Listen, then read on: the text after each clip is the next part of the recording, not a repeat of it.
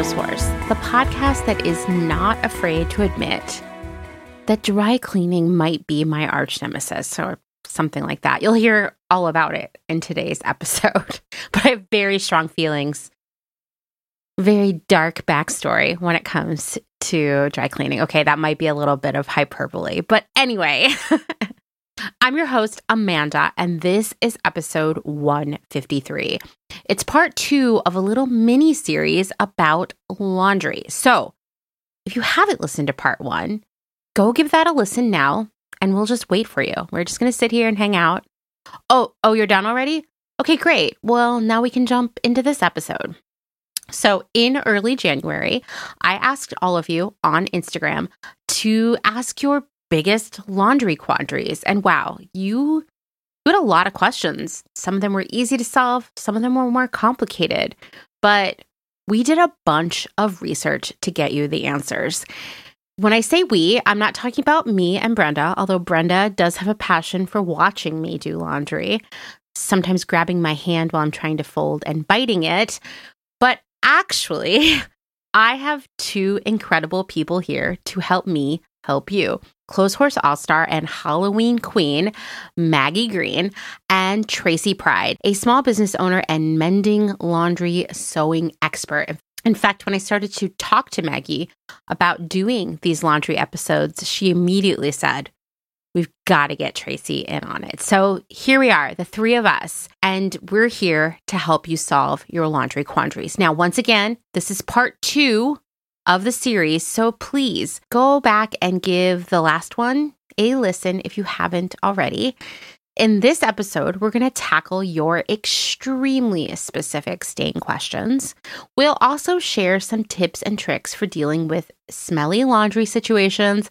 And uh, this one's a classic removing pet hair. All three of us are big time animal people, so we have a lot of advice and experience there. I'll explain what dry cleaning is, and I'll try to answer the question if the label says dry clean only, do I really have to dry clean it? Spoiler, maybe not. but it's complicated. So you have to listen to find out. Then we'll follow with best practices for hand washing. And lastly, Tracy will give us some ironing lessons. Man, I learned so much working on these two episodes. I hope you have too, just by listening to them. We have a lot to tackle today. After my conversation with Maggie and Tracy, I'll share the biggest laundry lessons I have learned, often the very hard way. And we'll talk a bit about Febreze. I had a lot of questions about Febreze myself. Uh, I thought you might share them. So I looked into it. I'm going to tell you all about it. So, yeah, lots in this episode we got to get down to it right away. So let's jump back into my conversation with Maggie and Tracy.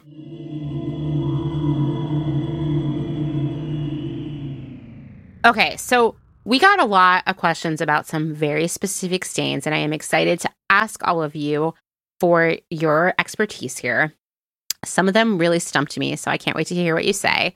Here's the first one is there any way to get white deodorant stains off of dark clothing? That one got me. Me too, because I was like, "Oh yeah, I need to know this."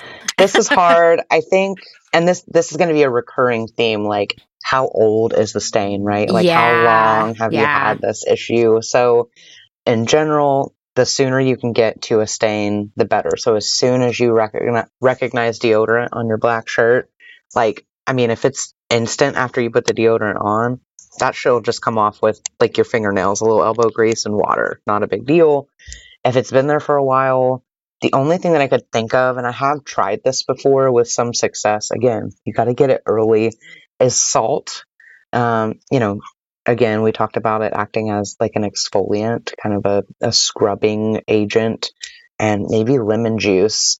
Um, so like a fine grained salt mm-hmm. and the lemon juice kind of paste, and just really work that um, work that stain off. It kind of brings it to the surface, and then it should be fairly easy to to scrub off. Again, if it's like a new stain, that that same solution combination of products and elbow grease also works really well for rust stains, which Tracy mentioned earlier. Yeah, salt is pretty miraculous. So it's I mean lemon juice like there there was sort of like a natural beauty hack that was making the rounds around social like 10 years ago, which was to put lemon juice on your face as a natural peel. Mm. And I did it once and I'll just say like wow, lemon juice is really acidic. Maybe don't put it on your face. Don't listen to me. I was gonna say it feels a little too acidic to me to want to put that on my face, but uh, I think I made it like forty five seconds. Like yeah. I just was like, yeah, I can't, I can't. I think you were supposed to do like three minutes. I was like, yeah, hell no.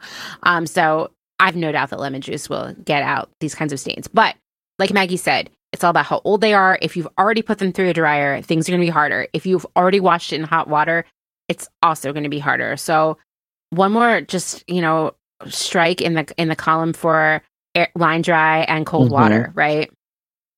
Okay, this one was another one that was like really oddly specific. Um, because the question is, what about sunscreen stains, which is a, one we've all coped with on yes. white clothes? And I was like, what? People wear white clothes? yeah, right. I know. Luxurious. It's, it's, such a bad idea. yeah, know, it's such a bad right? idea to wear white clothes. so what do you got here? Catching it right away. Like for me with sunscreen, if we've been if we've been doing an activity where we were sunscreened up, I just want to soak everything in OxiClean before I even launder it the rest mm-hmm. of the way, mm-hmm. just to help cut out any greasy, oily, crappy stains before anything gets a chance to get sit in there. But Maggie, go for it. Yeah, I think the question is like what what is the sunscreen made out of? And at its basic level, like is it oil based or is it water based? Mm-hmm. Is there mm-hmm. both are prevalent? So anything oil based, as we mentioned before, Dawn dish soap, right? It like it's a mm-hmm. degreaser. It breaks up yeah. oil particles. So you could definitely try that. This is kind of pre-treating with Dawn dish soap before you wash it. Again, you're going to hear us say this like if you've already baked it in, if you've washed it in hot water and dried that stuff, like you might not have the opportunity to get the stain out. But provided you've just noticed it, you could try Dawn for an oil based sunscreen for water based, I'd actually try like vinegar and baking soda. Baking soda, probably salt would also work. It's like got that kind of grit that, mm-hmm. you know, is going to break up whatever whatever the stain is and kind of bring it to the surface.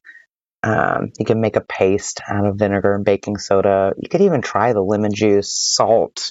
Um, they kind of act similarly with the, the acid and the exfoliator.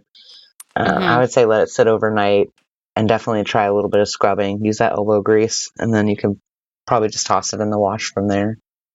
Yeah, yeah. I think that you will get it to a point where probably no one's going to see it on it. I feel pretty confident about that with sunscreen. Um, okay, this is one I actually dealt with this problem recently on vacation, so I have my own solution. But what Sweet. about discolored sweat stains, especially in the armpits and collar grime? aka ring around the collar. Do you remember those commercials? What brand was it? It was like Wisk oh. or something like that. Oh, I remember those too. Is Wisk a detergent or did I make that up?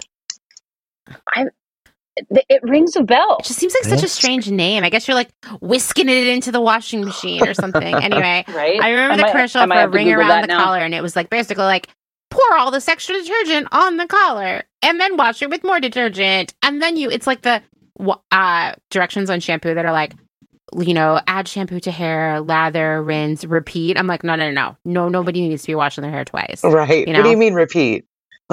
yeah. Yeah. That used to perplex me as a kid. Um, I believe I learned from an episode of Oprah that you're not supposed to do that. And it was like, whew, what a relief because I haven't been. So, Maggie, what do you have here for sweat stains and collar grime? Okay, honestly, this this stumped me, but I started thinking about this like you know, using my deduction skills. I'm like, if what my magician laundry mom says is true, and peroxide is a solution for body fluids, can that also be true for like sweat stains? Ooh, yeah. It's also yeah. important to remember yeah. that there like sweat has a super high salt content. So when mm-hmm. you're looking at that stain, like it's kind of white and crusty, right? Like almost like a deodorant stain. Um, yeah. If you're using an aluminum based deodorant, you're going to see some real funky colors, like in the yellow and green family, in the armpits and on your collars, things like that. Um, yeah, I like my go to is like vinegar, baking soda paste, or you could try peroxide. For peroxide mm-hmm. specifically, I would say limit that to light colored items only because it can have like a bleaching oh, yeah. effect. Definitely, definitely do a spot check for that for sure. Uh, I learned on our, my most recent trip to Japan that I am like a person with apparently like a disgustingly filthy neck. I had no idea. Uh, really, really life changing for me. But I had, you know, uh, where I live in Austin, like I rarely have to wear a winter coat. I mean, even like a top layer, rarely. A little, little bit right now, but I think today was like 60, you know?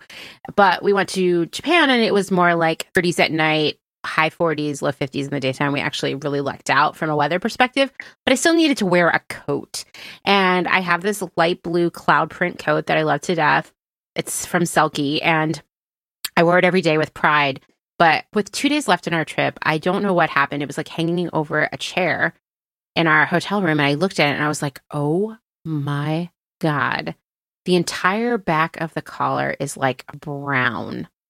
I am a mm-hmm. disgusting person. I think it was just a mixture of like oil from my neck, probably stuff I put in my hair, pollution probably sticking to that, like all kinds of stuff. I mean, it was it was it was gross and i was like did i ruin this coat by like not washing my neck enough or something and being like addicted to lotions or something like what happened here and we came home and i soaked the whole thing in OxiClean it's like it never happened it was in- wow incredible yeah really really awesome and there was another time on our trip this was a different trip we went on where I took the jacket and I can't remember. I think I got um Taco Bell sauce all over the sleeve and I was like, "Oh man, no, oh. it's ruined." And we we were on a road trip. It was here, not in Japan.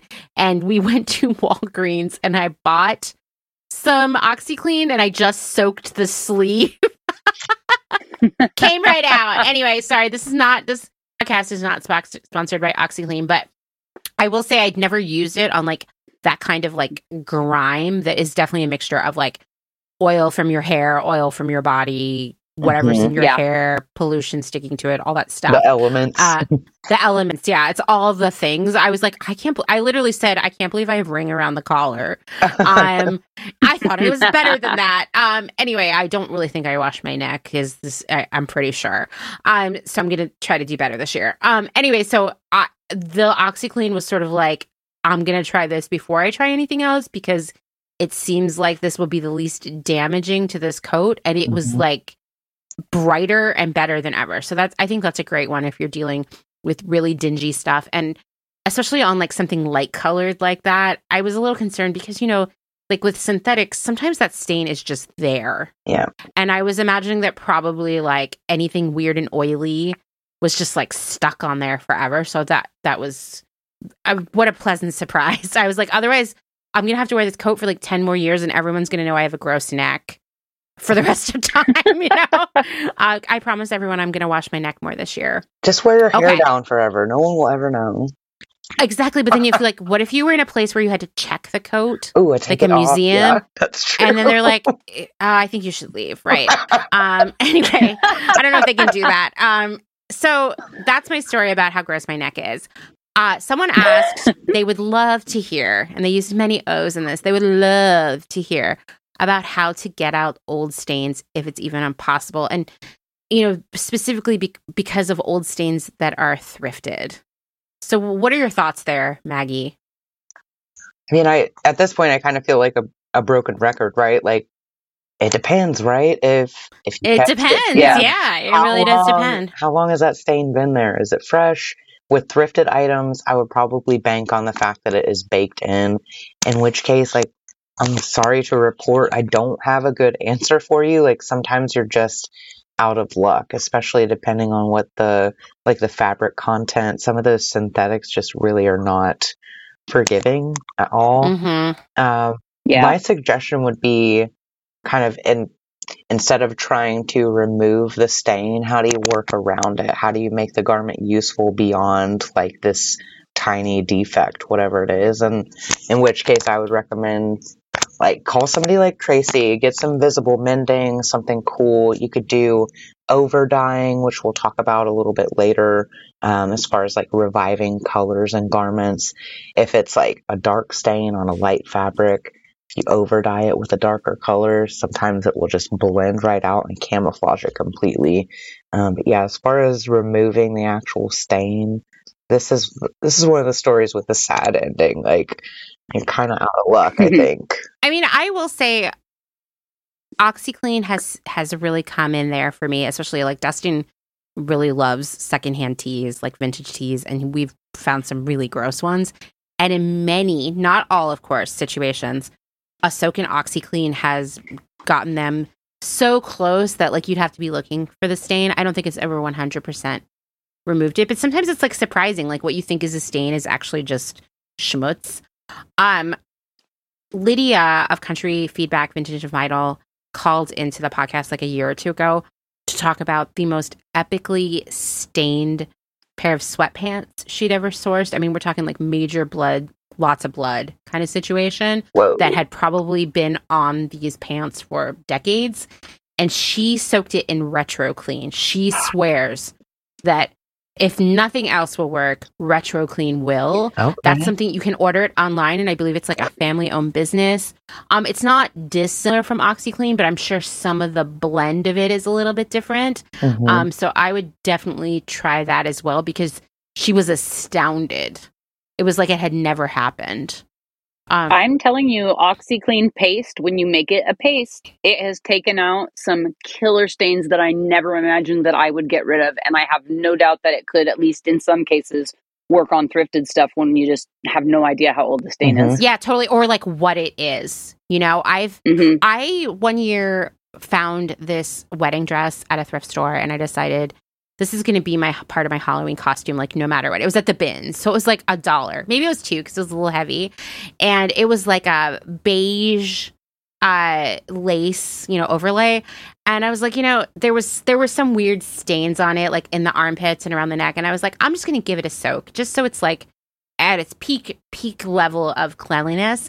And I put it in the tub with some OxiClean and wouldn't you know it, it was a white dress. it was a when I it out, yeah, it was incredible. Damn. And like whatever the OxiClean had done to clean it, like left a massive ring of like brown in my tub. Like it yeah. had gotten out. Ooh. This was definitely a dress from like the late 60s, maybe very early 70s that had been at the bins.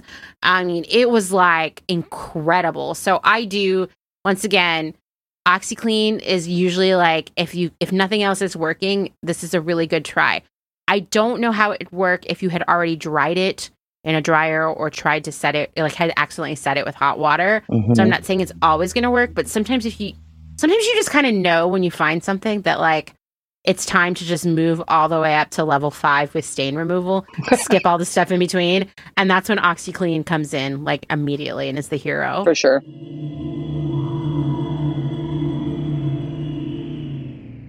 Let's take a moment to thank some of the incredible small businesses who keep Clotheshorse going via their generous Patreon support. Selena Sanders, a social impact brand that specializes in upcycle clothing using only reclaimed vintage or thrifted materials from tea towels, linens, blankets, and quilts. Sustainably crafted in Los Angeles, each piece is designed to last in one's closet for generations to come. Maximum style, minimal carbon footprint. Shift clothing out of beautiful Astoria, Oregon, with a focus on natural fibers, simple, hardworking designs, and putting fat people first. Discover more at shiftwheeler.com. Late to the party, creating one of a kind statement clothing from vintage, salvaged, and thrifted textiles. They hope to tap into the dreamy memories we all hold floral curtains, a childhood dress, the wallpaper in your best friend's rec room all while creating modern, sustainable garments that you'll love wearing and have for years to come. Late to the Party is passionate about celebrating and preserving textiles, the memories they hold, and the stories they have yet to tell.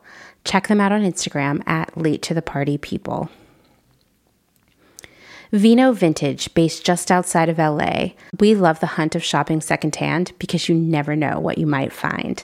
Catch us at flea markets around Southern California by following us on Instagram at vino.vintage so you don't miss our next event. Gabriela Antonis is a visual artist and an ethical trade fashion designer. But Gabriela is also a radical feminist micro business. She's the one woman band trying to help you understand why slow fashion is what the earth needs. The one woman band to help you build your own brand. She can take your fashion line from just a concept and do your sketches, pattern making, grading, sourcing, cutting, and sewing. The second option is for those who aren't trying to start a business and who just want ethical garments. Gabriela Antonis will create custom made to measure garments just for you. Her goal is to help one person of any size at a time, including beyond size 40. To inquire about this serendipitous intersectional offering of either concept, DM her on Instagram to book a consultation. Please follow her on Instagram and Twitter at Gabriela Antonis. And that's Gabriela with one L. Gotta get that spelling right. Dylan Page is an online clothing and lifestyle brand based out of St. Louis, Missouri. Our products are chosen with intention for the conscious community. Everything we carry is animal friendly, ethically made, sustainably sourced, and cruelty free.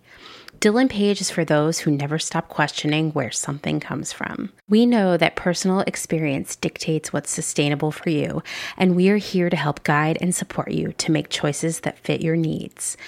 Check us out at dylanpage.com and find us on Instagram at dylanpage life and style. Salt Hats, purveyors of truly sustainable hats, hand blocked, sewn, and embellished in Detroit, Michigan. Find us on Instagram at Salt Hats. Gentle Vibes Vintage. We are purveyors of polyester and psychedelic relics. We encourage experimentation and play not only in your wardrobe, but in your home too. We have thousands of killer vintage pieces ready for their next adventure. See them all on Instagram at Gentle Vibes Vintage. Thumbprint is Detroit's only fair trade marketplace located in the historic Eastern Market. Our small business specializes in products handmade by empowered women in South Africa, making a living wage creating things they love like hand painted candles and ceramics. We also carry a curated assortment of sustainable and natural locally made goods. Thumbprint is a great gift destination for both the special people in your life and for yourself. Browse our online store at thumbprintdetroit.com and find us on Instagram at thumbprintdetroit. High Energy Vintage is a fun and funky vintage shop located in Somerville, Massachusetts, just a few minutes away from downtown Boston. They offer a highly curated selection of bright and colorful clothing and accessories from the 1940s to the 1990s for people of all genders. Husband and wife duo Wiley and Jessamy handpick each piece for quality and style with a focus on pieces that transcend trends and will find a home in your closet for many years to come. In addition to clothing, the shop also features a large selection of vintage vinyl and old school video games. Find them on Instagram at High Energy Vintage, online at highenergyvintage.com, and at markets in and around Boston. Vagabond Vintage DTLV is a vintage clothing, accessories, and decor reselling business based in downtown Las Vegas, Nevada. Not only do we sell in Las Vegas, but we're also located throughout resale markets in San Francisco, as well as at a curated boutique called Lux and Ivy, located in Indianapolis, Indiana. Jessica, the founder and owner of Vagabond Vintage DTLV, recently opened the first IRL location located in the Arts District of downtown Las Vegas on August 5th. The shop has a strong emphasis on 60s and 70s garments, single stitch tees, and dreamy loungewear. Follow them on Instagram at Vagabond Vintage DTLV and keep an eye out for their website coming fall of 2022. Now we're going to talk about smelly situations. These are some more questions mm-hmm. from the Clotheshorse community. Um, this is one that I have dealt with quite a bit in my life. Um, sometimes before I've even worn the garment, which is how do you get the armpit stink out of polyester clothing? Mm, this is nearly impossible. Synthetics are such a mess. Yeah, I'm, I'm such a mess with I'm that. Stumped.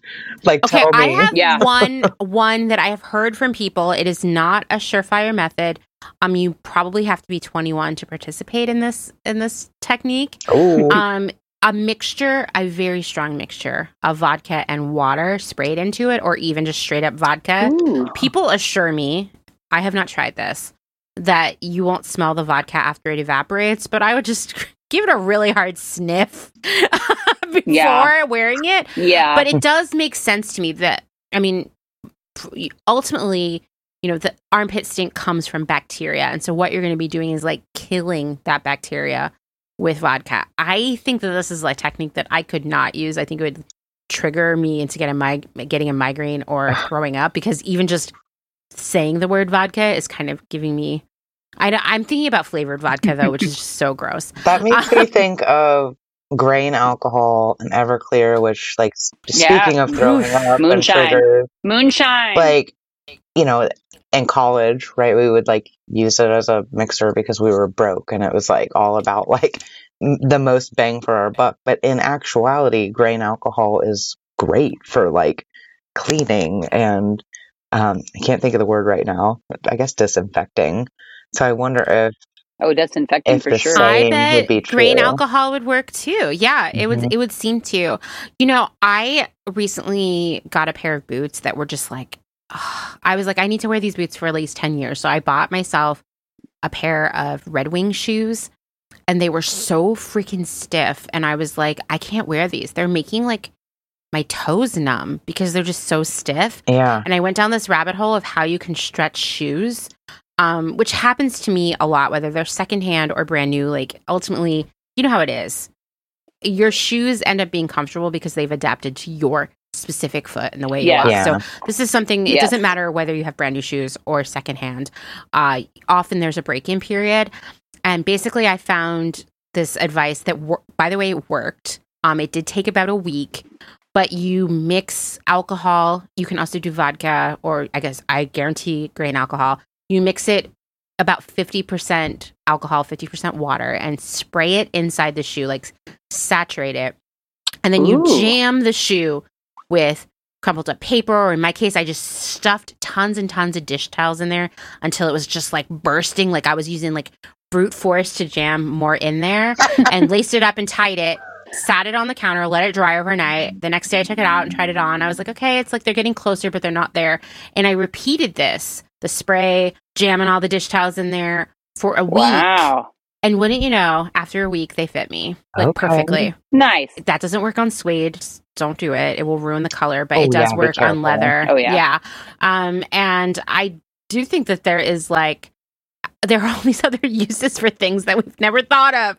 Like someone had to, right? someone said, I'm going to put a bunch of alcohol in my shoes and just see what happens. And it works. Fuck around and find out. Right? Well, yeah. Congratulations. Yeah. I love these people who are the pioneers of right finding out for us yeah and that way to way to also kill the bacteria in the shoe that might be making it smelly especially if it's a secondhand shoe yeah seriously dang it's incredible double duty i don't know if it works double for duty. other kinds of alcohol like uh, whiskey or rum or gin but you're welcome to find out and report back yeah let us know let us right? know. We just want to know. FY, little FYI, I have I have a I have a distiller, so I mean I can make us moonshine for our laundry oh, quandaries. Oh, there you go. I love this. I think I think you just started a new business. It's a new trend. It's my next business. nice. Okay, so the next question was one I was actually really excited that someone submitted this question because I was like, yeah, I've always wondered this too how do I get rid of that awful Febreze smell, which you know it, if you know it, you know it, on wool mm-hmm. and silk thrifted clothing and fabrics? Do people still oh. use Febreze? They do, right? It feels so yeah. 90s to me, but it is like a very specific smell that I know way too well. Yeah. Um, and it really takes me back to when people smoked in bars because I had this mm. one jacket. I mean, I only had one jacket, right? So I'd wear it out to a bar and it would smell like an ashtray the next day. And when you know it, yeah. I would just Febreze it and hang it up in my bathroom. And it didn't smell like smoke anymore in a day, but it did smell like Febreze. It reeked of Febreze, yeah. Reeked Damn. of Febreze, yeah. The more outside air you can give it, the better. Agreed. Yeah. yeah. Like that that is one way to help disperse the smell. Yeah. My go to yeah. is always vinegar with like stink, with stenches. It's like, you know, vinegar seems to neutralize break up the odor. I think if it's like a really delicate fabric, all you can do is time and fresh air. Mm-hmm. Cause it's just like that yeah. Febreze gloms on there. I don't know what they put mm-hmm. in it. And does someone think that smells good? Like I have so many questions. I, Does it have to smell that way to work? They probably figure it smells better than, you know, the icky, musty smell yeah. that it might have come in with. That I guess that's I guess that's the case. Airing it out, exposing it to the sun. That's it. The sun will probably help. Just time. That's kind of is with like a lot of stinky stuff. I mean, some stuff there's a very clear like chemical path to curing it, but like with gain, for example, when I've bought something secondhand and it's been gainified, the best thing I can do is just like hang it on the back porch and give it some time. Wait. Yeah. yeah. Yeah. Just wait. It's like, once again, you got to kind of slow down. Yeah. Okay. So this is a very, very specific question. I'm just going to preface this. I use tea towels to strain stock, but I don't use bleach. So then they start to stink. What can I do? Maggie, I know you've got ideas here. Again, my first thought is vinegar, but like overnight soaking, you know, mm-hmm. and maybe yeah. even two or three soaks in a row. Definitely exposure to fresh air and sunlight will help lift mm-hmm. that. Yeah. It's funny when I first read this, I was picturing like an old tea smell, but they're tea towels and the stock could be vegetable or meat based. So who knows what that smells like over time. Um, it's definitely a very uh, specific question for sure. But yeah, I'd go vinegar. Yeah. You could probably try OxiClean in lieu mm-hmm. of bleach. Peroxide. Definitely peroxide. peroxide. I would also say lemon. This is a great candidate for like you put them in a Ooh, pot yeah. and boil them with lemon. Um, because that would also, yeah. if it's an oily kind of stock, like if it's a meat stock, it would probably help break down that oil that's probably holding the scent you know mm-hmm. Mm-hmm. um i pr- i would suppose uh, a soak in some alcohol and water like booze i'm talking uh would probably yeah. do it too it's all about in most situations here it's either about killing the bacteria or breaking up the fat right that is holding onto the mm-hmm. fragrance mm-hmm. so it's i think yeah. just depending on like what you've used what kind of stock we're talking about there's a path forward there that sounds like a dawn job too I agree. Yeah, if it's meaty, definitely. I would like. I think I would just like soak it in in in water and dawn and just like let it let the towel sit there. Yeah, I think that's a great idea. So I also just want to say like I don't use Dawn to wash my dishes. It's like a way too I mean it just destroys my hands. But I do keep a bottle in the laundry room specifically yep. for these kinds of situations. Same. Yep. Yeah. Um, okay, we've got some more laundry crises here. Um, this was a really interesting question because I have definitely experienced this too. Someone asked, I want to know if it's possible to get rid of the color that got stuck, like the same textile from the pink parts to the white parts. This has totally happened to me many times without fading away the actual pattern colors. There are actual color removing products. Um, RIT makes one, Carbona, Carbona, I'm not sure how to say that, mm, yes. makes one. And a lot of times that will, like, I think you put it through in the washer and it helps to draw that, that, the dye out that has faded from something else. That's one way to try it. Mm-hmm. Yeah, I think, and once again, the ideal situation here where you're going to have the most success is if you have not dried it in the dryer. Yes. Yes. Line dry it. Yeah. Please, if you take anything away from this, hang things to dry. If you take one one little gem away from this, it's hang your things yes, it dry. just buys you time and guarantees it's not as yeah. much of a disaster. Um, did you have other yep. advice about this if if someone is a little nervous about using RIT or Carbona? That one, other than those, I am not sure. I have, I am a huge fan of, I, am not a huge fan of bleach, but I am a huge fan of Clorox bleach pens. Yes. For very, agreed. you know, specific. Yes. I'm obsessed with Clorox bleach pens. Now, depending on, you know, it's going to depend on how the color ran. Like, did it run and you've got a few spots where it showed up on there? And also, what color is the garment that got faded on? Can you actually use bleach? Blah, blah, blah. Um, but I'm a big fan of Clorox bleach pens for that kind of thing as well. Yeah, I when agree. appropriate. I agree. Maggie, do you have any suggestions here?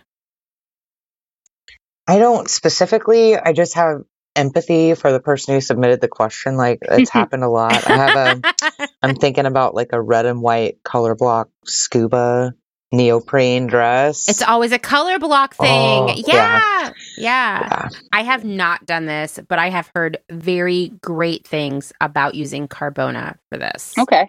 So I I I would highly recommend that, but once again with the caveat that if you dried it in the dryer, you're going to have less success. So if if this is hopefully something you discovered when you pulled it out of the washing machine before you dried it.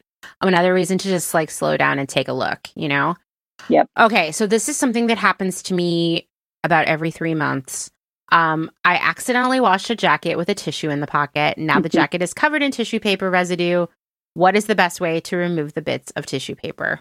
Lint brush, rewash. That's yep. something that's worked fairly well for me. I lint I brush agree. and I rewash because yeah. if you get it wet, that can help pull those back off of there once they've dried on them. But yeah, that's my main thing because of course everybody does that here and there, but that's my best bet for the for getting it off.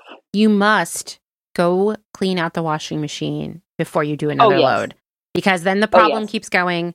I have learned this one. I actually I remember the first time it really happened to me as an adult was at the laundromat. So also if you're using the laundromat, please please check before and after.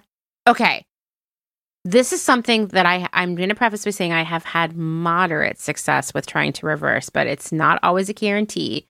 Are there any ways to unshrink or stretch something that's been shrunk?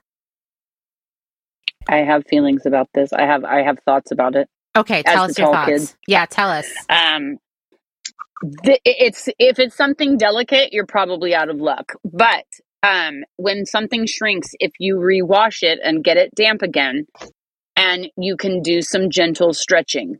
You can do some stretch depending on the on how much. Honestly, depending on the fabric. Like an if a, a stretch fabric, sure. This actually, because you people have probably noticed that even when you're washing wovens and they're wet, when they're wet, they tend to actually have a little bit of give. Mm-hmm. So this mm-hmm. can work for wovens too, but getting it nice and damp again and very gently using some stretching and then let it dry flat um, after you have done the appropriate stretching. That is something I have used repeatedly for when I shrink something and it's too short for me. I can make it, I can stretch it out a little bit when it's damp and then I let it dry, you know, air dry flat. Totally. It reminds me of the blocking process for like knitters and yeah. crochet crochet and yeah. things like that.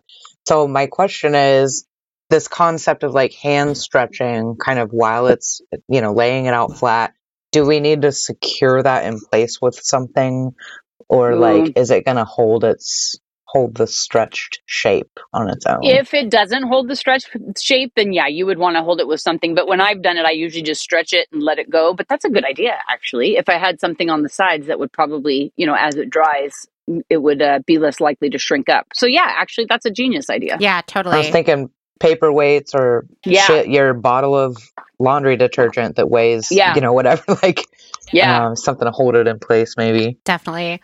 Yeah. Also, just add if you have a strong threshold for discomfort, um, you can put the wet garment on your body and wear it Ooh. around the house. Um, and I can say that because I've done that and it's been successful.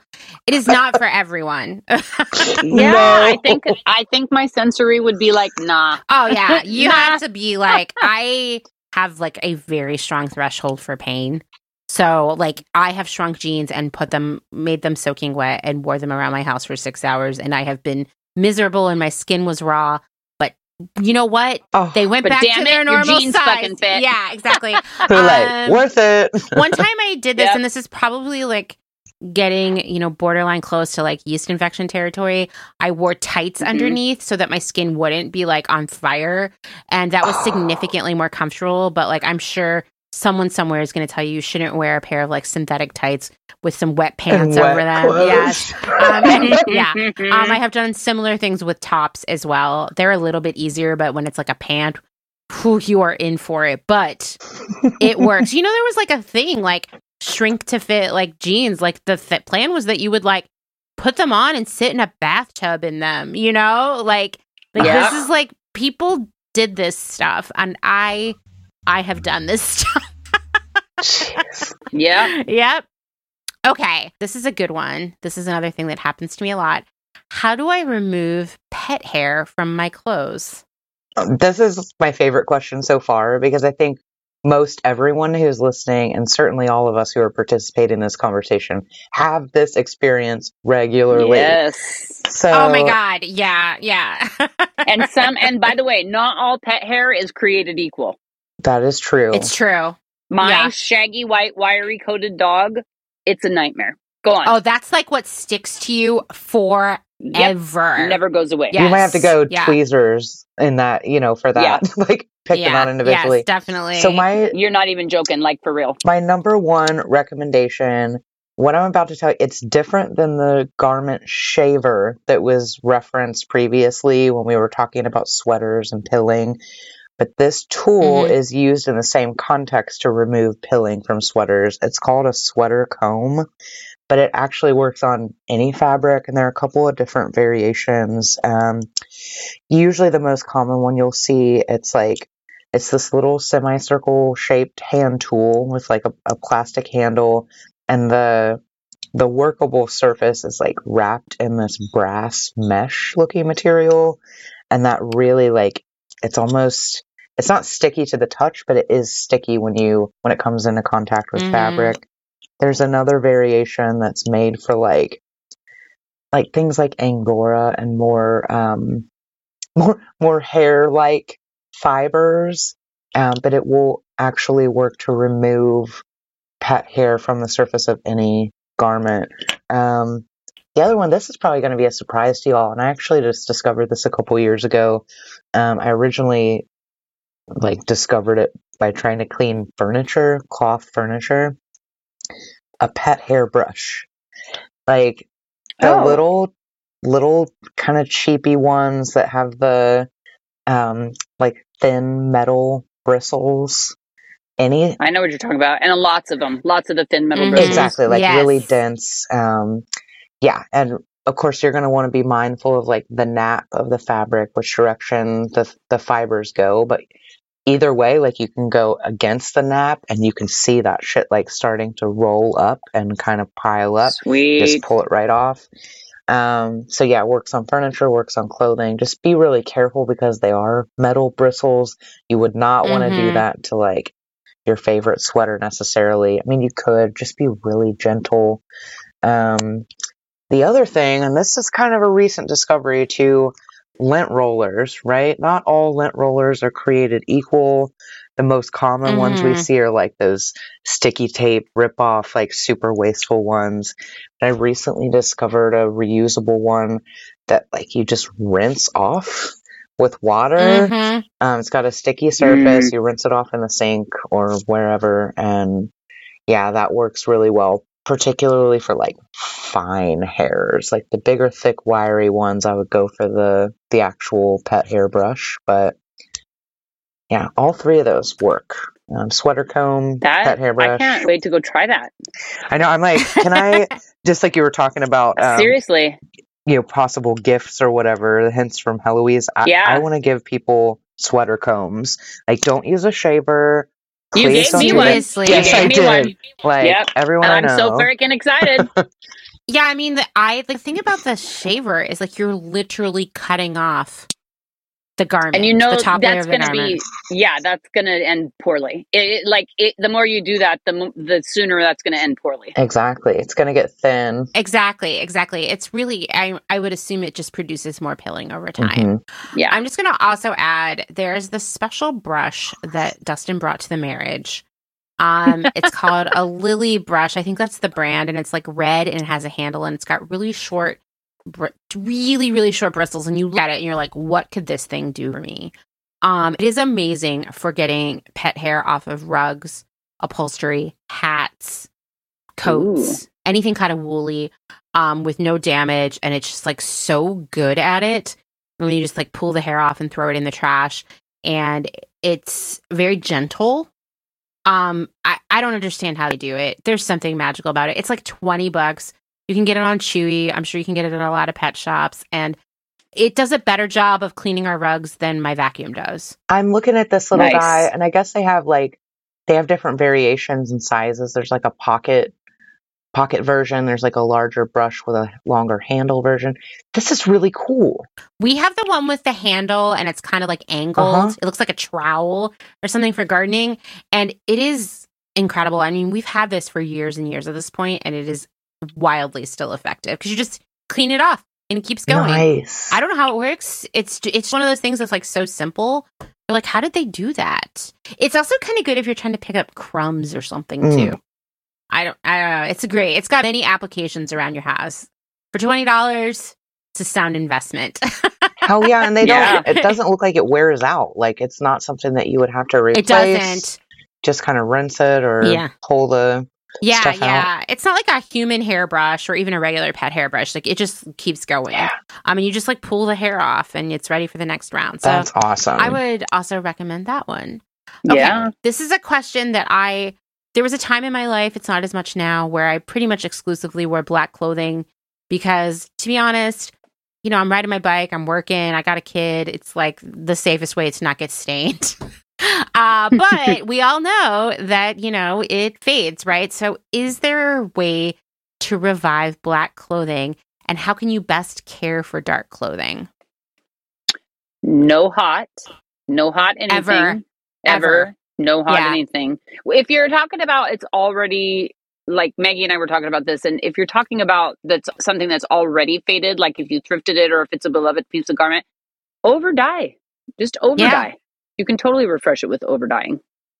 Totally, totally. And, you know, like do your research, read about it. There are ways to effectively dye clothing and less effectively. And there are definitely variations in terms of branding. But I definitely remember having a roommate who also wore a lot of black clothing, and we would just periodically do a huge afternoon of dyeing all our clothes black again. um, it was very effective. Um, I also just say, like, I definitely have friends in my life who they really are pained by the idea of wearing two different shades of black. Like one thing's faded or one's oh, more brown and one's more blue. And you know what? Like go with it. It's pretty actually. I really like when I see variations in an outfit like that. It adds texture and interest. Um, and I would just say wash it in cold water. Uh, wash it inside out, especially with jeans, which we're going to talk about a little bit more later. Um, don't you know what? I, I can't believe this hasn't come up yet. It's going to come up again don't wash stuff all the time. Thank you. which you. I know is hard. It is hard, right? And I think we are in this culture, we're raised in this culture that like you got to wash the clothes every time or you'll be dirty or you will smell or people will think less of you. But and there were definitely things like listen, I'm not suggesting that you should just keep re-wearing the same pair of underwear. I was just thinking underwear is the exception. No. Right? No, yeah, we're not saying that. I no. say saying that you get super sweaty in your gym clothes. I have no expectations Mm-mm. that you're going to wear them again tomorrow. Yeah, but like t-shirts, you know, yeah, maybe they don't need wash. Maybe they do. Sweaters, jeans, especially. Who washes jeans every time they wear them? Right. If you wash your jeans every time you wear them, I don't know if you have crappy low quality jeggings you probably have to because they no longer stay yes. on your body after that. But like that's a red flag that you shouldn't buy those exactly. again right? Yes. But i do think like if if it's like a dress for example you probably don't need to wash it every time. And if the armpits are a little sweaty like stinky you know spray them with some vodka. Not Febreze they'll be fine. Just no Febreze. You know? Yeah no Febreze just just vodka. Or i actually like you know, I I have a lot of like synthetic clothes and I'm just like taking care of them for the rest of time. And if I'm, I find frequently like if I'm on a work trip, like I go to a lot of like trade shows and stuff where I'm like walking all around all day and I'm in like weird convention centers that like have strange airflow temperature stuff i get kind of sweaty and stinky. Um and i will literally just in the sink in the hotel just wash the armpit you know? And then it's fine hang it up to dry. Yeah. So yeah. you can do that too like rather than washing the whole thing.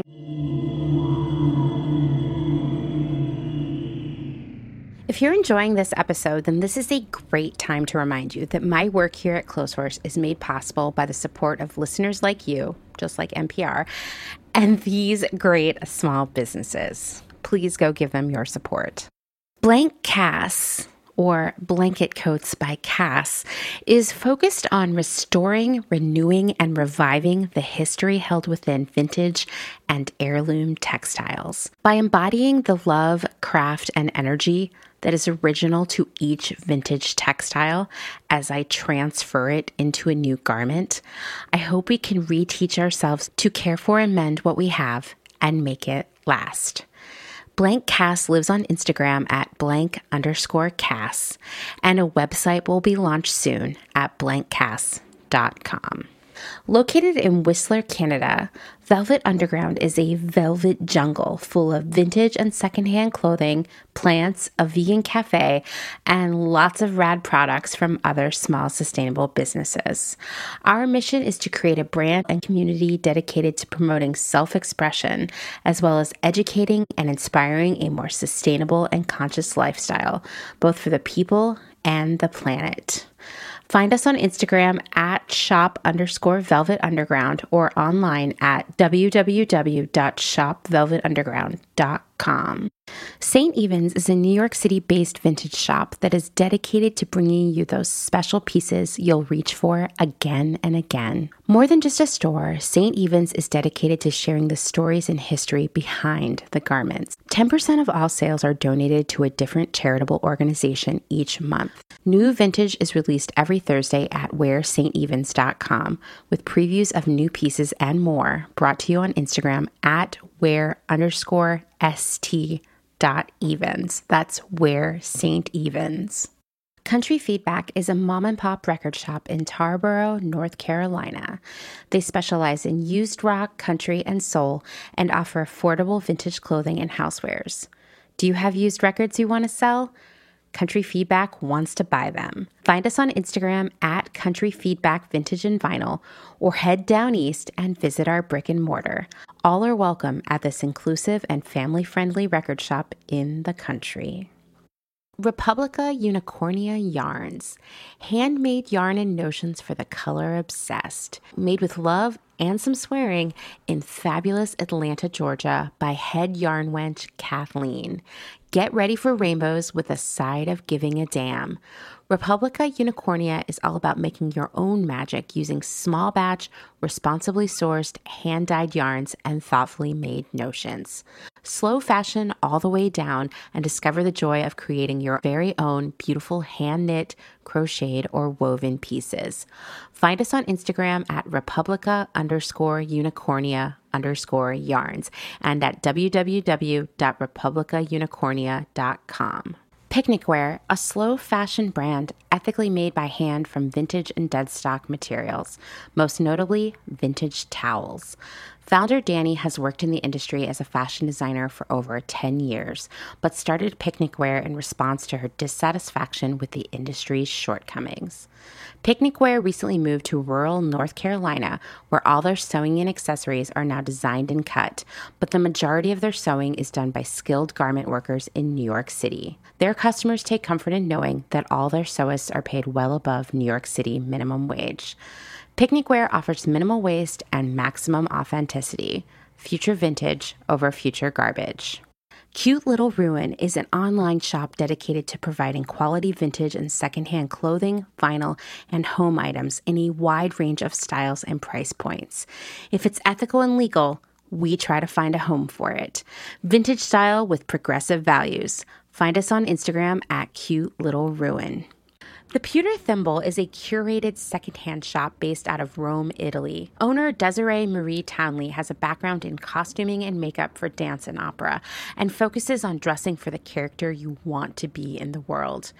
Curated collections are dropped in a story sale and always have a specialized theme, like the color palette of Starry Night, the film classic Casablanca, and the children's novel The Secret Garden. Desiree works with local artisans, and pieces are rescued from markets and rehabilitated and resold with worldwide shipping. The Pewter Thimble is a collection of pieces that will have eternal style from the Eternal City. Discover more on Instagram at the Pewter Thimble.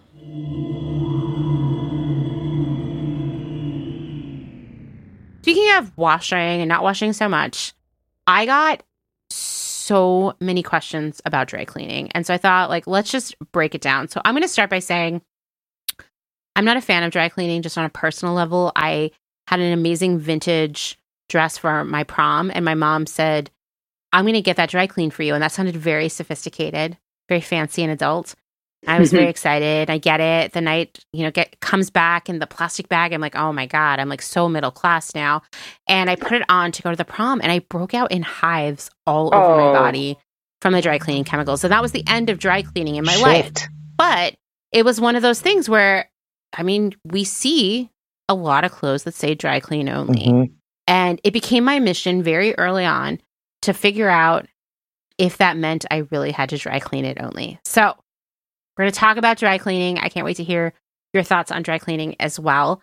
Um, first off, what is dry cleaning? Dry cleaning is the process of cleaning clothing without the use of water, hence the dryness. Instead, they your clothes are sprayed with a chemical solvent that basically has the bare minimum of water, so your clothes don't get wet. And a dry cleaning solvent cleans the surface of the material, so get off like dirt and some stains. It will get rid of odors as well because those are often living on the surface of the fabric. But the solvents don't soak into the fibers, which is where you can sometimes have garment damage, especially on really delicate things.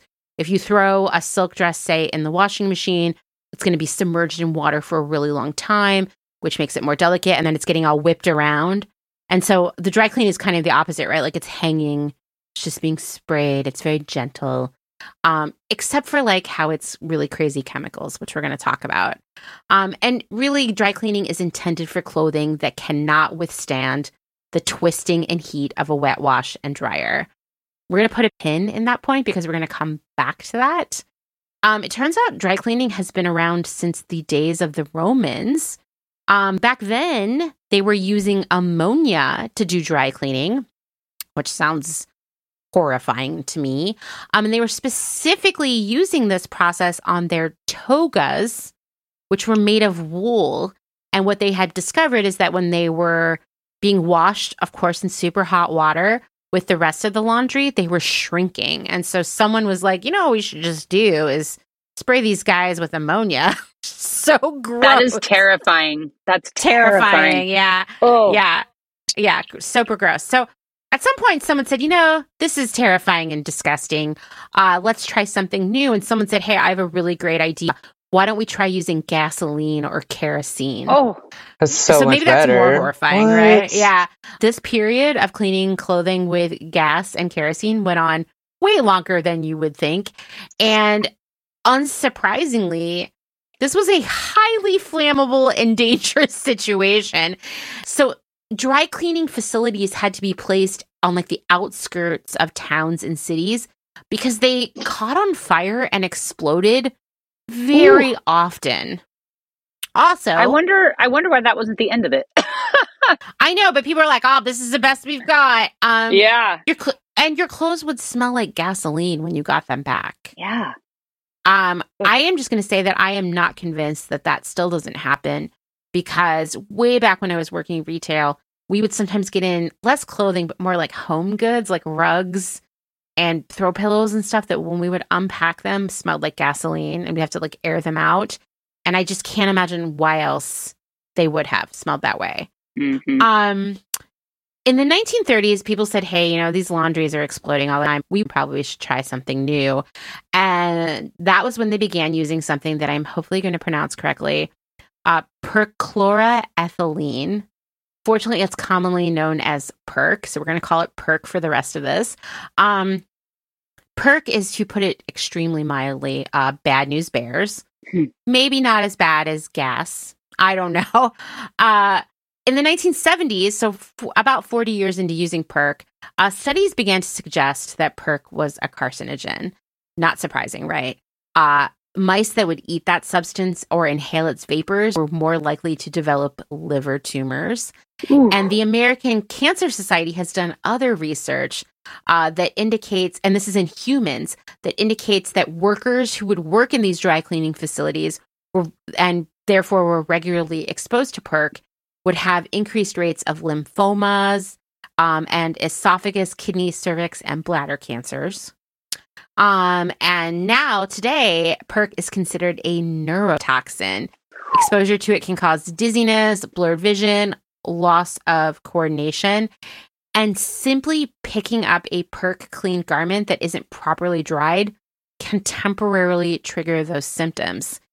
Even longer exposure, regular exposure to the fumes from perc can lead to memory loss. Ooh. Um, it's just like, why do we use this, right? Yeah. A single spilled drop of perc can push through the concrete foundations of a dry cleaning facility, past layers of rock and soil, all the way down to groundwater reservoirs. Damn.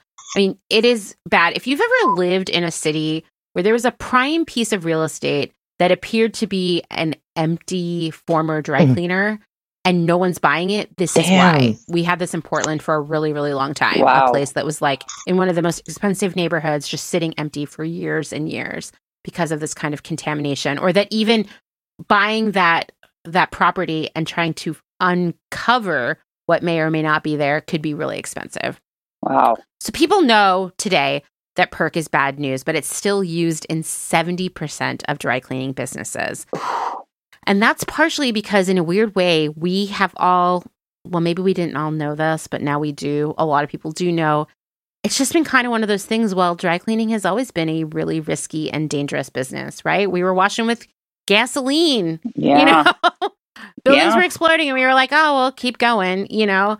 Um, and, and, you know, it's like most of us don't know how bad this is, but now we do know, and it's kind of like, wow, why why is this still happening? Like, yeah. why is that okay? I assume we could ask, like, if you go to your dry cleaner, we know that seventy percent of dry cleaning uses it, but like, if you're if you're not down with perc, right, you could ask them, right? Is this something that you use, and make a decision based on that? Absolutely. And I have some other options that I'm going to share with you that you could ask them about. What I was reading is that more and more dry cleaners are realizing they have to move away from this. Like it's only a matter of time. Well, they're killing themselves. Exactly. Exactly. so I think we're going to see more and more of that shift over time, but definitely ask.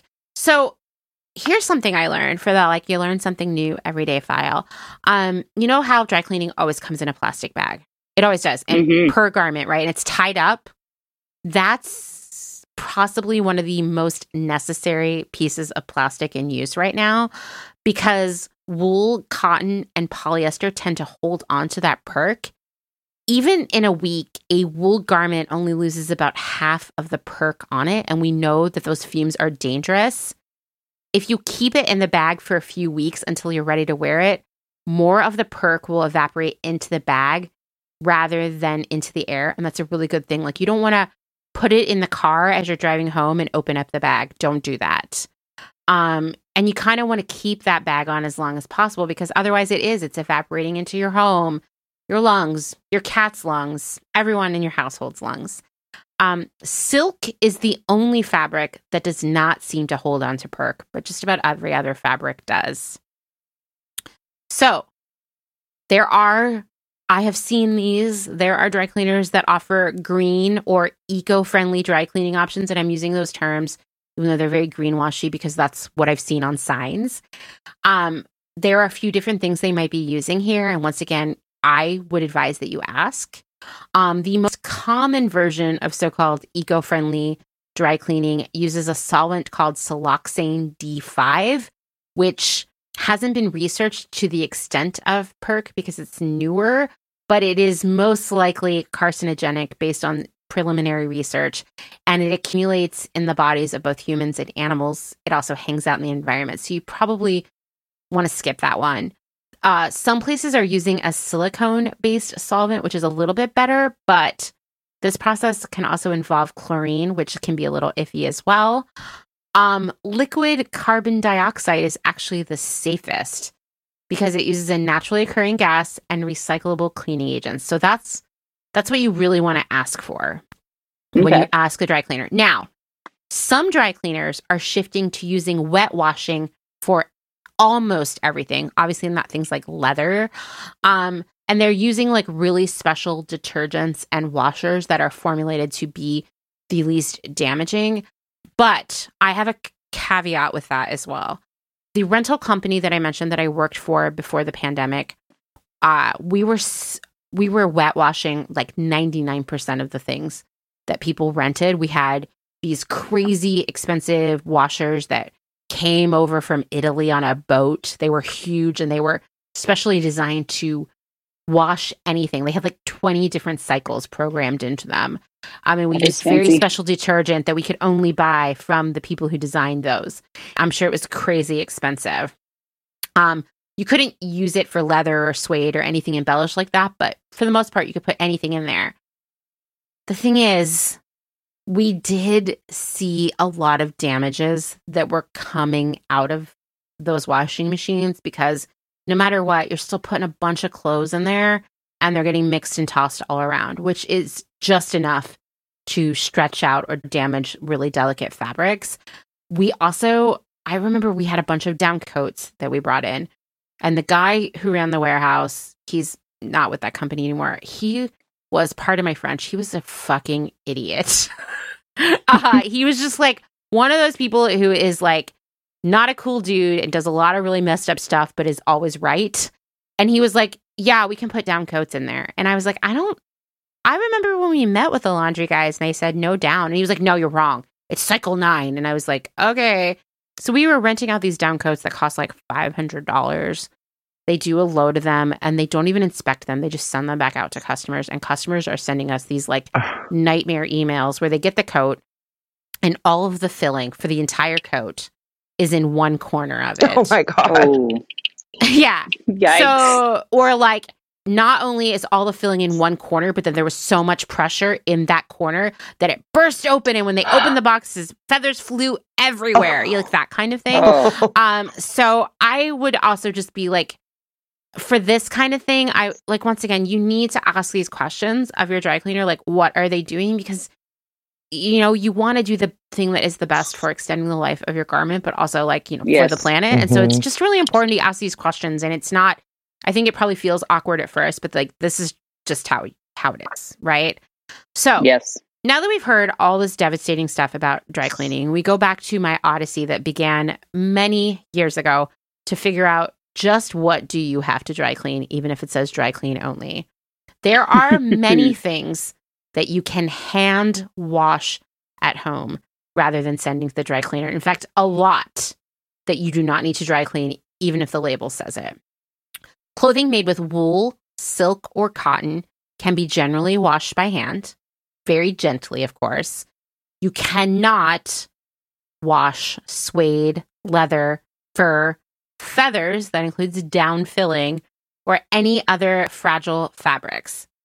Still, this should check a lot of things off of your list. You're also, if something is lined, you just want to be aware that you have to be so careful. Like if it's a wool blazer with a like a satiny kind of lining, you're going to be want to be really careful when you dry this, like when you lay it to dry because two different fibers means things can get kind of weird, right? Yep. So, first things first, before you start doing your hand washing, you want to take off any rings so you don't snag your clothes with your jewelry. If you're a bracelet person, I would suggest that as well. You want to use a clean sink or basin filled with cold water and a gentle detergent. And here's the thing you want to fill the sink or the basin before you add the clothing because even the force of the water running out of the faucet can stretch out some fibers. This is all about like being as just gentle as possible. Wow. You only want to use about one teaspoon of very gentle detergent.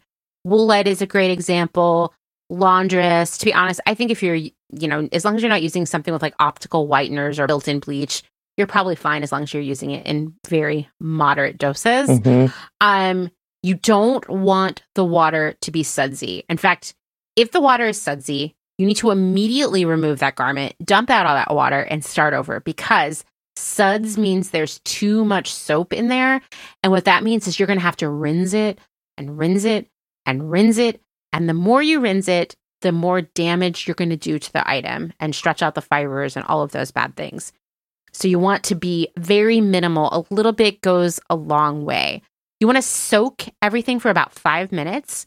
You only want to do a few garments in the sink at a time um, because you don't want things to be rubbing up against each other. Um, you want to make this as just like non frictiony as possible. Um, after five minutes, just get in there and do a very delicate swish. You are not a washing machine, gentle swishing only here. Then lift the garments out of the water, put them aside, dump out the water, let the sink to drain, fill it back up with clean, cool water. No water should be involved in this any at all.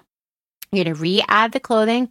You do some more really gentle swishing until no suds appear. Um, you might get this rinsed in one pass. You might need to multiple times dr- take out the laundry, drain the water, refill it, put it back in, and gently swish. And you want to just do that until you get no suds at all. Remove the clothing every time you're doing it. Now, you've successfully washed the clothing. Now you want to dry it. You want you're not going to completely dry it, but you're going to mop up the excess water by placing the garment between two towels and then rolling it up gently. This is not a contest. It's not like a strongman contest. You're going to roll it up gently like a little Debbie Swiss roll until the excess water is removed. Then you're going to lay it flat to finish drying on a third towel, or maybe, depending on what you want to do here, you could maybe hang it. I also learned, and this is way too bougie for me, but if it's a super delicate item, which I don't own anything like that, but like if it was like lingerie or something like that, and it's like super prone to snagging, don't do the towel rolling and instead use a satin padded hanger to absorb the excess water, just like rolling it over it very gently. That is extremely bougie. Fancy. That is extremely bougie. I don't even own one of those. I've seen them on TV. I saw one in a free pile once and I thought about it. And then I was like, Amanda, what are you going to hang on that thing? yeah. Um, you're going to want to be sure to put your clothes in a well ventilated room to dry. You're going to avoid hanging things that can stretch or lose their shape. And you're also going to want to sort of like reshape any sweaters that are drying. Now, yes. Sometimes you can also use the gentle cycle on your washing machine, very obviously with cold water. This is only an option for sturdier fabrics like cottons, linens, and stiffer polyesters. I guarantee you can gauge the ability to throw this in the washer just by feeling the, the fabric, right? Mm-hmm. Do not do this. If there's beading or embellishment, you will regret this. Do it by hand. Um, I also don't recommend basically nothing that is prone to snagging, whether it's a natural fiber or synthetic. We're talking chiffon, satin. That should never go in your washing machine because it is going to be Snag City, USA. Um, if you're a little bougier, I also recommend that you put each garment in its own delicates bag in the washing machine. It's pretty fancy, but you can get those bags at like the Dollar Tree. So that's another option. Um, you should not be using the dryer at all. It's not even an option in this situation. Do not. You want to lay items flat to dry. Um, if they're the, if they're lighter weight and they're not going to probably get stretched out by hanging, you could also hang them to dry on a hanger. Perhaps your padded satin hangers that you're going to be hoarding now. I don't know. Um, no matter how you wash all this stuff, you can use a steamer to remove the wrinkles, and that also kills germs if you're worried about this not feeling like it's clean enough or getting rid of odors. That can help a lot too. This is a lot of work, right? Yeah. But you also, I'm going to say this again, you should not need to wash your clothes every time you wear them. I spot clean mine. If I have smelly armpits when I'm traveling, like I said, I have this little tiny bottle of Dr. Bronner's that I carry in my travel kit. I put a like a drop on a washcloth, a little bit of water. I scrub the armpits. They're minty fresh. Yes. Hang them to dry. It's fine. I love Dr. Bronner's. Love it. Yes, and the mint. This is purely. I'm not an expert here, except that I've done it. I swear, the mint will get rid of bo immediately. Mm. That's awesome. it might be psychological. I don't know, but I swear it cancels it out. So there are those weird home dry cleaning kits. Have either of you ever used those? Way back. Yeah, like the dr- way, way back. back. the Dryel yeah. bags or whatever they were called. Dry Dryel. Yeah, I was trying Dry to remember L, the name. yes. So I used one once. It was a really long time ago, and all I felt like it did was make my clothes smell weird. Um, Yeah. not dissimilar to Febreze, to be honest. The Spruce, which is a great resource for laundry, they have laundry tips for everything. Says that they do work as long as you're not looking to get a lot of cleaning done. To me, it just seems like pretty wasteful. so, Yeah. and it's also weird to me that you would be putting your clothes in the dryer. Right? Your delicate clothes that need to be dry cleaned and you're putting them in the dryer. Yeah, it just and they're rubbing all over each other. Yeah, it Yeah, seems really weird. Um, if you are listening to this and you've had a better experience with it, let me know. But I just, I don't, I, I, I'm weird about it, and they smell weird, and they're kind of expensive. Um, leather was something I got a lot of questions about, and it can be spot cleaned with a damp paper towel or a spray leather cleaner. Some people swear that you can soak just sections, not the whole garment, in a mixture and dish soap and water and then hang it to dry. I'm pretty wary of this. Proceed at your own risk. Um, I would just recommend to stay on top of spot cleaning. Something gets on your jacket or pants or whatever this leather garment is of yours, and maybe take it to the dry cleaner every few years if necessary, if necessary at all. Um, once again, if if it's like, oh, it's really just like the armpits that smell, I would just clean the lining inside because that's cleaning. really the source of the stink. Yeah, yeah, spot cleaning here. Yep. Um, but there are things that, like, no matter what, you are going to have to dry clean, and that is just the way it goes. Fur, yep, suede, taffeta, fine velvets, not like the velvets clothes that you can go get at like Zara or H and M or whatever. Those are actually like a poly base, and you could probably hand wash those pretty easily. But like fine velvets. Um, if it has intricate or delicate beadwork or embroidery, I think you can hand wash with caution very carefully. Um, and I would just say if you have to dry clean, look for someone else, someone who uses the carbon dioxide method. And if you can't find that, which could happen, we know that 70% of dry cleaners are still using it. Let your clothes air out in the yard or on the porch for a day or two. Do not store them in your car. I have one friend who I felt like was for a while always drying your driving around with just dry cleaning hanging in the back. I was like, when are you going to take this in the house?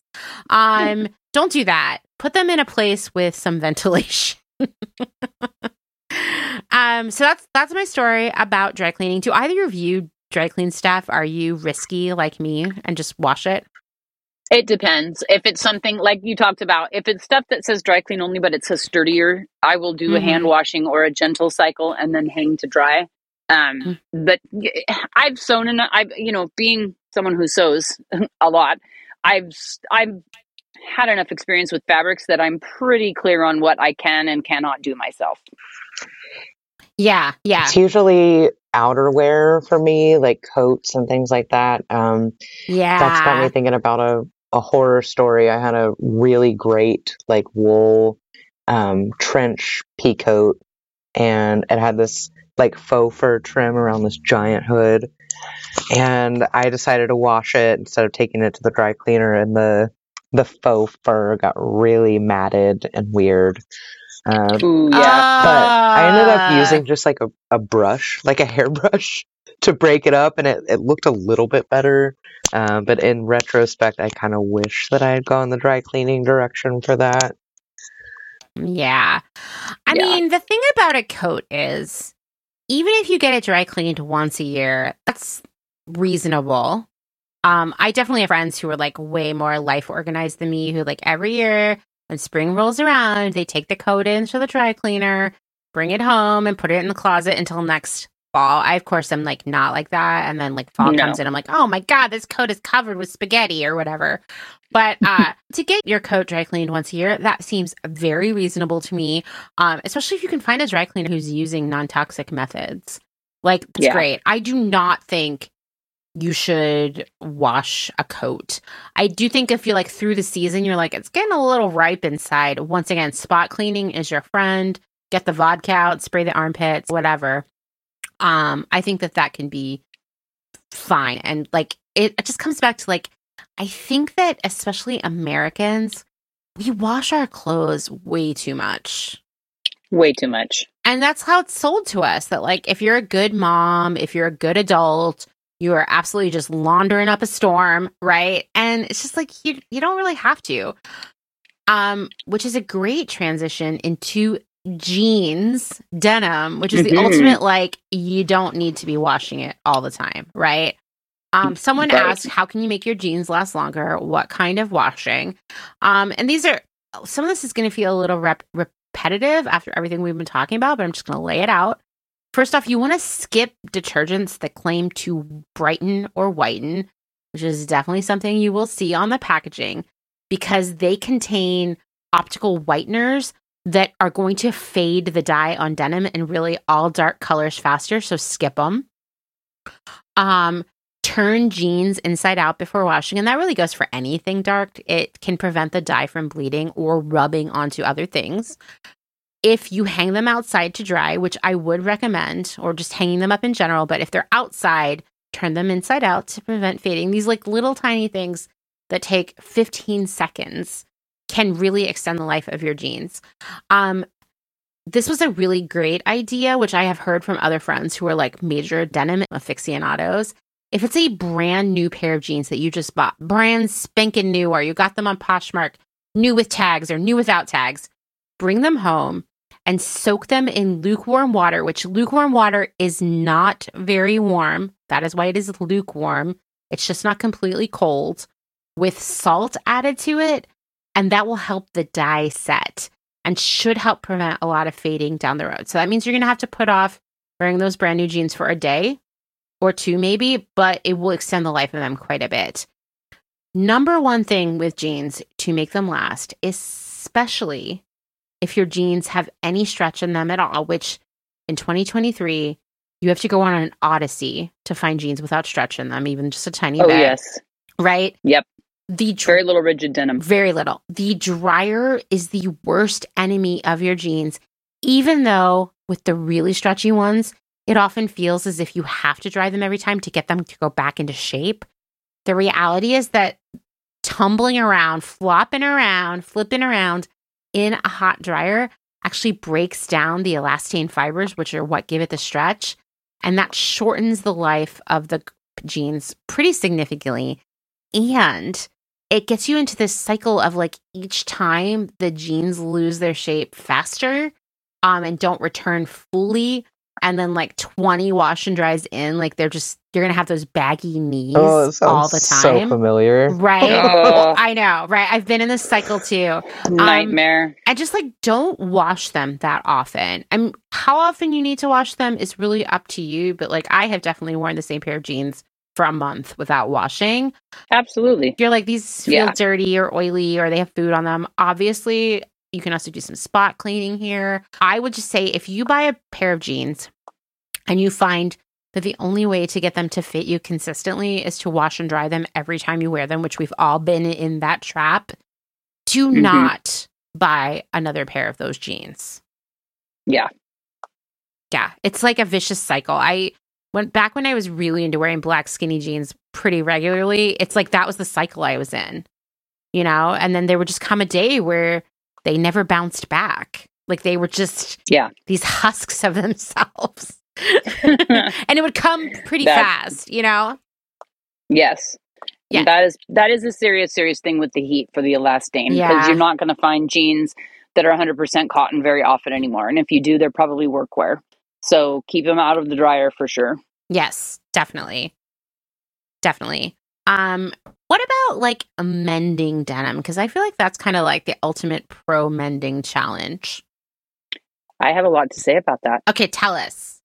I have so many things to say about that. Okay. Um, mending mending denim. It is possible to make denim near immortal. Um, you can even do it on a domestic sewing machine if you have a domestic sewing machine, but there are so many methods for mending. There is visible mending where you can literally create new art out of, you know, jeans that may have been a little bit thrashed or had a hole in them. Um, there's straight up, you know, invisible repair, which is jean darning. Um, mm-hmm. Darning rebuilds the fabric in place of where it was no longer there.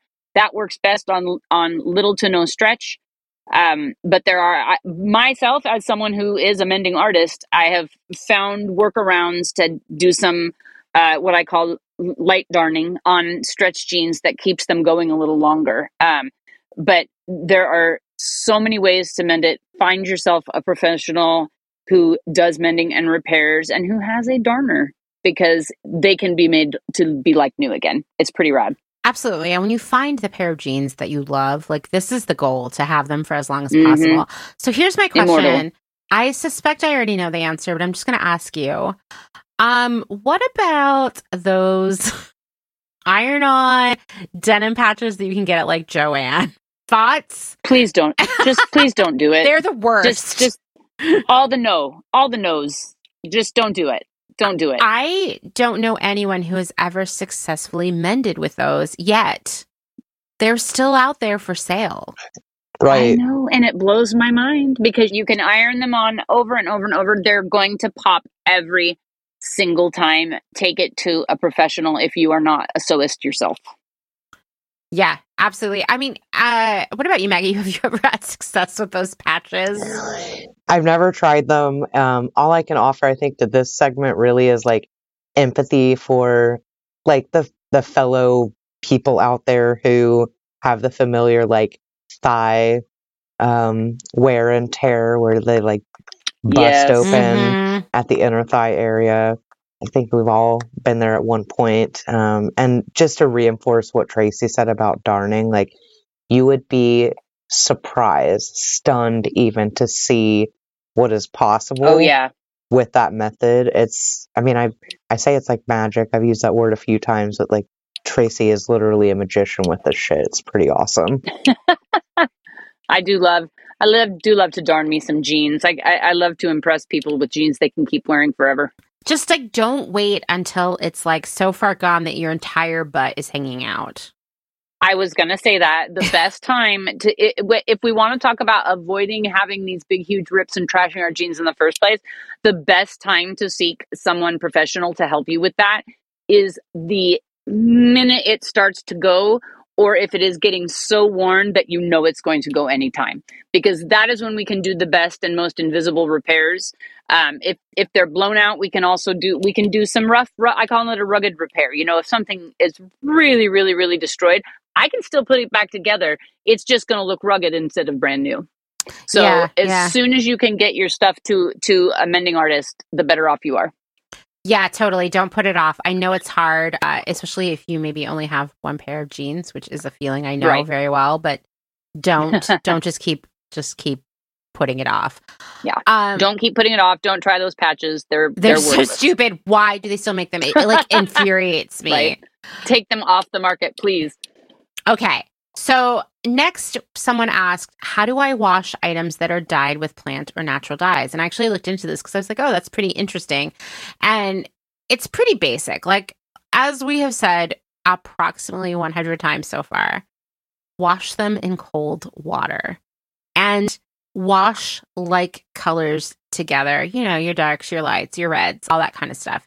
If you have two different colored items and both are naturally dyed, they're different colors wash them separately because their dyes may interact with one another and change the color of both of them to neither of the colors that they are currently. like weird chemical stuff can happen. It's a great so just, way to describe that situation. they'll just become a new yeah. color uh-huh. that'll probably be like a weird orangey brown in my experience. So, uh, unless you love that, I would say just be really careful. Once again, it's about slowing it down, being more careful. And if you're not washing all the clothes five minutes after you wear them constantly, you're probably going to have less laundry to do and have a little bit more time. Yep. Um, yep.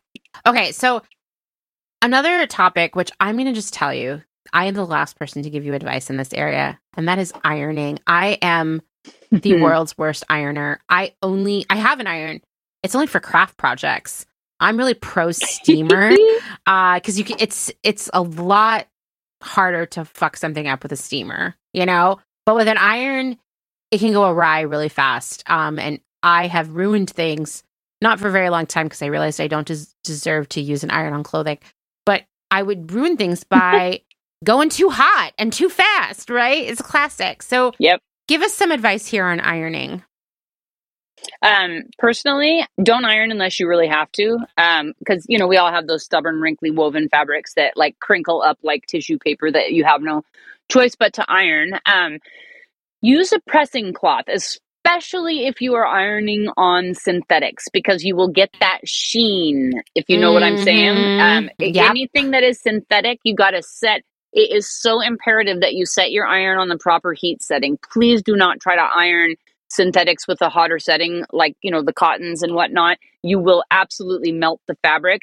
And that's, again, another reason to use a pressing cloth, just like a cotton cloth in between the iron and the fabric, um, particularly, like I said, if it is synthetic. Um, and um, already said, you know, really watch the temperature of your iron. Please don't go using the cotton setting on anything but cotton. But just don't don't do it. You might you may you could melt your clothes to your iron. To be honest yeah, with you, yeah. Um, Been there. and I often will just toss. Yeah, I, I I try to avoid ironing at all costs, but you know some things do need to be ironed. I use it on the lowest setting that I can, um, and yeah, and then I just hang everything up and let the, let the a lot of times just hanging things will the wrinkles will occasionally you know fall out of it, not always. But yeah, I avoid the iron as much as possible, and for God's sake, use a pressing cloth so you don't melt your clothing. Seriously, yeah. especially right now with most clothing, I want to say seventy percent of clothing that has been made in the past couple years is synthetic or synthetic blend. Like don't fuck around and find out. Just get a pressing cloth. Right. You will be so depressed. Yeah. You will be. Yeah, yeah. Yeah. While we're talking about ironing and thinking about de-wrinkling, I just have a couple of quick tips and it kind of brings us full circle to our conversation about products and household items. Um, some people, you may be this person, I don't know. Some people like a stiff collar, like a starch collar. They want mm-hmm. starch creases in their pants or whatever. Um, of course, they make commercial starches and sprays and all that stuff. But one thing that will work in a pinch for that purpose is an alcohol free hairspray. I actually just did an experiment on this, I think last year. Um, so, alcohol free hairspray will work as a starch, but you can also make your own starch with literal starch, like cornstarch, dilute it in lukewarm water. Just, you know, shake that up in a reusable spray bottle, and it works great. The cool thing about cornstarch nice. is too is that like it breaks down. You know, there's not any like weird funky chemicals, you know, uh, or any discoloration that happens uh, when you put it in the wash afterwards.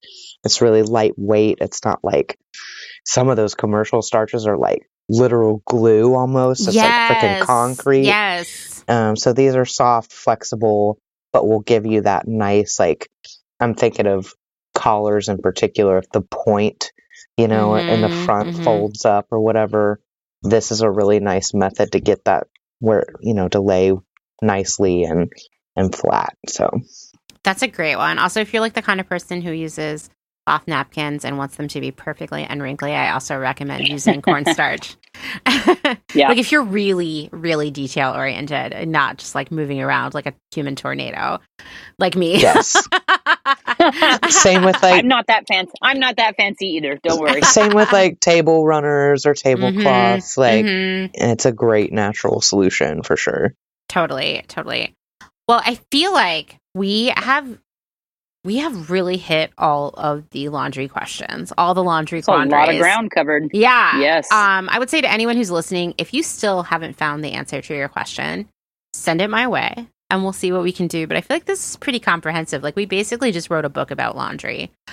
Right. Um, okay, so I want to thank you so much, both of you, for all of your expertise and patience as we went through this, and all your extra research and just everything else. Um, I wanted to end by asking the two of you about the project the two of you have been working on together. It's really interesting.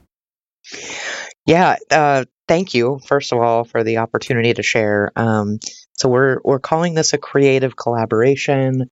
Some might call it a joint venture or a partnership with a lowercase or an uppercase p.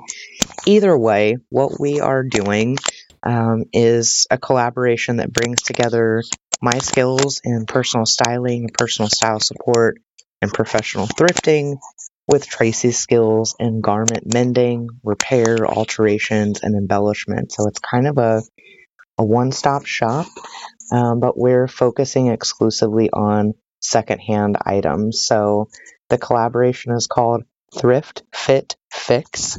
Very aptly named to articulate exactly what we're doing for folks. And yeah, it's a really cool opportunity to kind of bring our complementary skills together and like double down on the value that we're able to deliver to clients. So it's a really exciting collaboration and we're having a blast. That you you literally have you know the dynamic duo with the two of us because Maggie is the pro stylist and Tracy is the pro make that clothing fit you. So it's an awesome, awesome opportunity. Yeah, like I love this. we're able to go thrifting physically with clients and kind of provide on this on the spot con- consulting for like helping them see possibilities with a garment, personalizing those those pieces so that they're going to fit well, but you know physically, but also fit their personality. Um, yeah, it's you know Tracy's used the word immortal in our conversation. Our mission is kind of to immortalize your style, like help your garments last, but also help you feel really confident and empowered in what you wear, that it's like yours and uniquely your own. Um, so yeah, it, it's pretty damn awesome, and I'm excited to be able to talk about it. Uh, we're going to be going live every other Friday in 2023. So the next one it'll be before this episode goes out. Um, but just just keep an eye on us both on Instagram. Um, we'll have a lot more to share. You can also sign up for updates so you can get a peek behind the scenes of like what this looks like as it unfolds. And yeah, we're stoked. I mean, I'm so glad that the two of you are doing this. I think, you know, this year one of Clotheshorse's big big focuses is Earth Logic which is really about minimizing our consumption of new items and getting maximum use out of everything in our lives, which has always been the ongoing theme of Clotheshorse, but really like to give it a name feels feels to me it helps me stay focused, right? And so yeah. a lot of my content this year is going to be really about how we can reduce our consumption of new clothing by 75% obviously it's just January now when we're recording this, but the the thing I keep seeing over and over again showing up in the comments section, showing up in DMs is like I can't find secondhand clothing that I like or that fits me. I guess I can't participate in this. And so I'm really just beyond thrilled that the two of you are helping people solve that quandary because it is out there. It's just not as easy as going onto Amazon right now, ordering something, and it's showing up at your house tomorrow. It's going to be about, it's a slower, more complicated process, but I would say that anything that is worth doing, that you really truly are passionate about and care about, is worth putting in that extra effort and that time. So I just can't wait to see how this goes for you this year. We're very excited. Very excited. Um, well, thank you both so much for sharing all of your expertise tonight. And of course, I'm going to share all of your information in the show notes so everybody can go follow what you're working on this year. Um, and of course, if lots of new laundry questions show up, we'll figure out how to get back together to talk about them. Love it. Thank you so much, Amanda. Awesome. Thank you. Thank you all for listening. I appreciate it.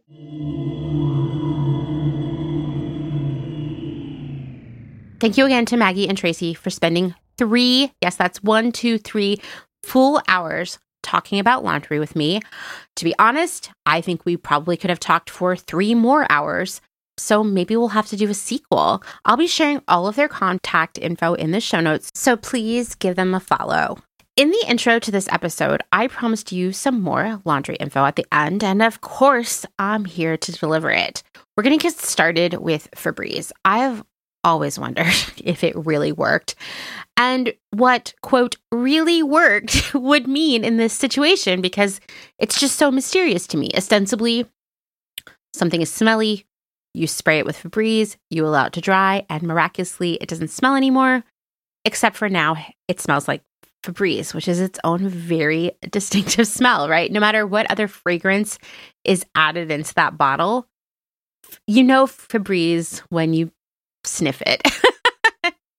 okay, so Febreze was first introduced in the United States in 1998. And since then, it I mean, it's been successful. It's expanded into room sprays, candles, plug in oil infusers, and car air fresheners. Basically, like if something smells bad anywhere you might encounter it, Febreze is here to help you. What's interesting is that when Febreze was initially introduced, it kind of flopped. Why? Well, in the beginning, it was marketed as a way to get rid of unpleasant smells in your home from cooking, pets, smoking, or just, you know, general mustiness. The thing is, most people, myself included, are kind of immune to the smell of their own home, no matter how strong it is. So, if you aren't aware of the smell being an issue, and I say issue in quotes, then why would you buy a product to quote, fix it, right? And so that approach just did not work for Febreze. A lot of people are like, "What? My house is fine." So, Febreze's manufacturer, Procter and Gamble, a company that I loathe. That's a whole episode right there. So I'm not going to go into it now. But Procter and Gamble took a different approach. Instead, they focused on the implied cleanliness of a nice smelling home. So basically, if you want people to think your house is clean, make it smell nice with Febreze. The further implication was that Febreze was somehow making a space cleaner via its magic. To get to the bottom of whether or not Febreze does clean anything, your home, smelly laundry, a cat box, whatever, you have to understand how it works. So, the whole phenomenon of smell begins with odor molecules, when odor molecules are released into the air, whether that's from a pizza baking in the oven, a flower in bloom, a litter box that could use some scooping, those odor molecules travel into our nose, where they're detected by olfactory receptors in the back of our nose. This information travels to our brain. It's way more complicated than that, but let's be real. This is not a neurology podcast. It's not about anatomy and physiology, anything like that, although I'd be willing to try it. So I'm giving you the very simplified version, but all that information travels to your brain and voila, we smell something. Some odor molecules can originate in, you know, unclean things like the dirty litter box, the mildewing laundry, the smelly armpits in our favorite dress. The best way to rectify that bad smell is to clean up the source of the smell. Other things, like cooking food or cigarette smoke, they're more about providing more ventilation to clear the odor molecules. Febreze, despite its implication that it is cleaning the air or a space, is not actually cleaning anything. And this is what I'd wondered about because I just couldn't figure out how it worked. Does Febreze work in terms of removing smell from things? Totally. Like I said earlier in the episode, there was a jacket that I Febrezed every weekend for probably two years because I would wear it out to the bar and then it would smell like an ashtray the next day. I would spray it with Febreze, let it hang in the shower, and yeah, the next day it didn't smell anymore. So I knew it was doing something, but what was it doing? So, like I said, it wasn't actually cleaning anything. Febreze just lends the air of cleanliness, which is is that a pun? Is lending the air of cleanliness a pun? I have no idea. Anyway, in addition to not cleaning anything, Febreze also does not remove the odor molecules from the air. What it does do is trap the molecules and prevent them from being picked up by your nose, but they're still there. The key ingredient in Febreze is I'm going to try my best to pronounce this properly beta cyclodextrin. Let's never say that again. was, it was like all tensed up just trying to pronounce that. Anyway, that ingredient is a ring shaped sugar molecule that is derived from the starches found in corn or sweet potatoes. For some reason, reading that, I was like, yeah, I can smell that in there, right? Because the smell of Febreze, like I said, is very specific and no matter what other fragrance is added to the particular formulation of Febreze you just bought, there is this note underneath. And I really think it is those starches that we're smelling. So, this ring, it traps the odor molecule where it will remain suspended forever, I guess. Maybe not forever. I don't know. Ignore me on that one. It will remain there until you actually clean away the source of the smell. In the case of food or smoke, you probably just need to open the window or door and let those odor molecules move outside, right? If it's an article of clothing that reeks of smoke, it's probably better to just skip the middleman of Febreze and just hang it outside or in the window for an airing out. You could even probably just put it in the shower for a day or two. Febreze isn't really doing you much of a favor in these situations, right? It's kind of just slowing down the process when you could just add some air, you know? In the case of mildewing laundry or a dirty litter box, Febreze is offering a temporary solution. But you really just need to scoop the box or wash that laundry. It doesn't change that fact. For example, if a pair of well worn shoes is stinking up your closet, I have been guilty of this. Is guilty the right word? I don't know. But let's just say I have some shoes I've had for a long time that I don't wear with socks often enough, and they smell bad, right? I can smell them in my closet if I don't take care of them. Rather than spraying them with Febreze, which is just a temporary solution to a bigger issue, it's best to spray smelly shoes with a mixture of one part vinegar, one part water, and just let them dry.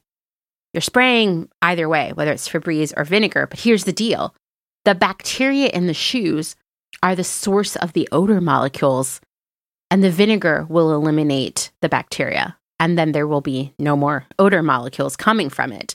Febreze is just trapping the odor temporarily, kind of masking the true source of the issue, creating an illusion of cleanliness. And ultimately, if you haven't cleaned the bacteria out of those shoes, they're just going to smell again. And then you're going to have to hit them with the Febreze again and again. So, do I use Febreze? No, not anymore. For one, I am extremely sensitive to the smell of it which leads to headache and nausea for me. Even in that era of spraying that coat constantly, I felt like for the first hour of every day when I was wearing that coat to ride my bike to work, I, I had a terrible headache. I felt sick. I just thought that's what life was, right? I guess you just feel sick because you smell like chemicals. So I skip it. Furthermore, while Febreze is non toxic to animals, unless you apply it directly to them, do not Febreze your pet, please. It sounds ridiculous, but when Febreze was first introduced in the United States back in the late 90s, I was volunteering in an animal shelter, and we had a lot of issues with people Febrezing their pets and their pets being very ill or dying. So do not Febreze your pets even though it's non toxic to use around the house where pets live, it should never be used around birds. I don't have any birds in my house, but something about that just feels concerning to me. There's been a lot of mixed data on the health impacts of Febreze over the years, and I don't feel like anyone knows enough to make a verdict. More importantly, I just I just don't need Febreze. After all, it isn't really fixing anything. It's not cleaning up the source of a smell. It's just a bunch of chemicals and a plastic bottle that I really don't need to waste, that are just a temporary quasi fix for a bigger issue that could just use a little bit of cleaning. So that's Febreze. I wanted to end the episode by sharing some of my biggest laundry lessons. Most of them have been learned the really hard way. Maybe you've learned them the same way. Maybe you have some other lessons you would like to share. Number one is take your time, just slow it down. Listen, I know the chaos of taking a toddler to the laundromat, of trying to get it all done before nap time, just feeling as if you're racing the clock. And even if you don't have kids or you have the ability to do laundry in your home at your leisure, you're probably busy with 10,000 other things every day. Laundry has often been an afterthought for me, a necessary and time consuming task on a long list of necessary and time consuming tasks. And it is that mad rush to just get it done that has led to a lot of ruined garments, or at least a lot of additional time and stress spent trying to fix something that went awry in the washing machine that could have been prevented with just like 30 extra seconds of care. Seriously. Take the extra minute to check all the pockets for one. That's that's a lesson right there for me. I have melted so many lip balms, ibuprofen, gum, candy, you name it, over the years. I have washed a lot of pens and magic markers. I one time washed an actual paper check that I needed very badly to pay my rent. And well, anyway, it was a whole odyssey to fix that situation. In the best case scenario of any of these missed pockets, these laundry misses meant I had to buy another lip balm. In the worst outcomes, I spent hours trying to remove stains or almost destroyed beloved garments and linens or couldn't pay my rent for another week. Another way in which it's important to slow it down and take your time is when it comes to removing stains. You want to take the time to do a spot check of any new treatment option before you go all in. You don't want to lose color or destroy fabric. A few extra minutes there can mean, mean the difference between actually finding a solution and removing a stain and destroying something you love by accident. Number two on my list of laundry lessons I have learned the hard way time spent on stain removal is money saved.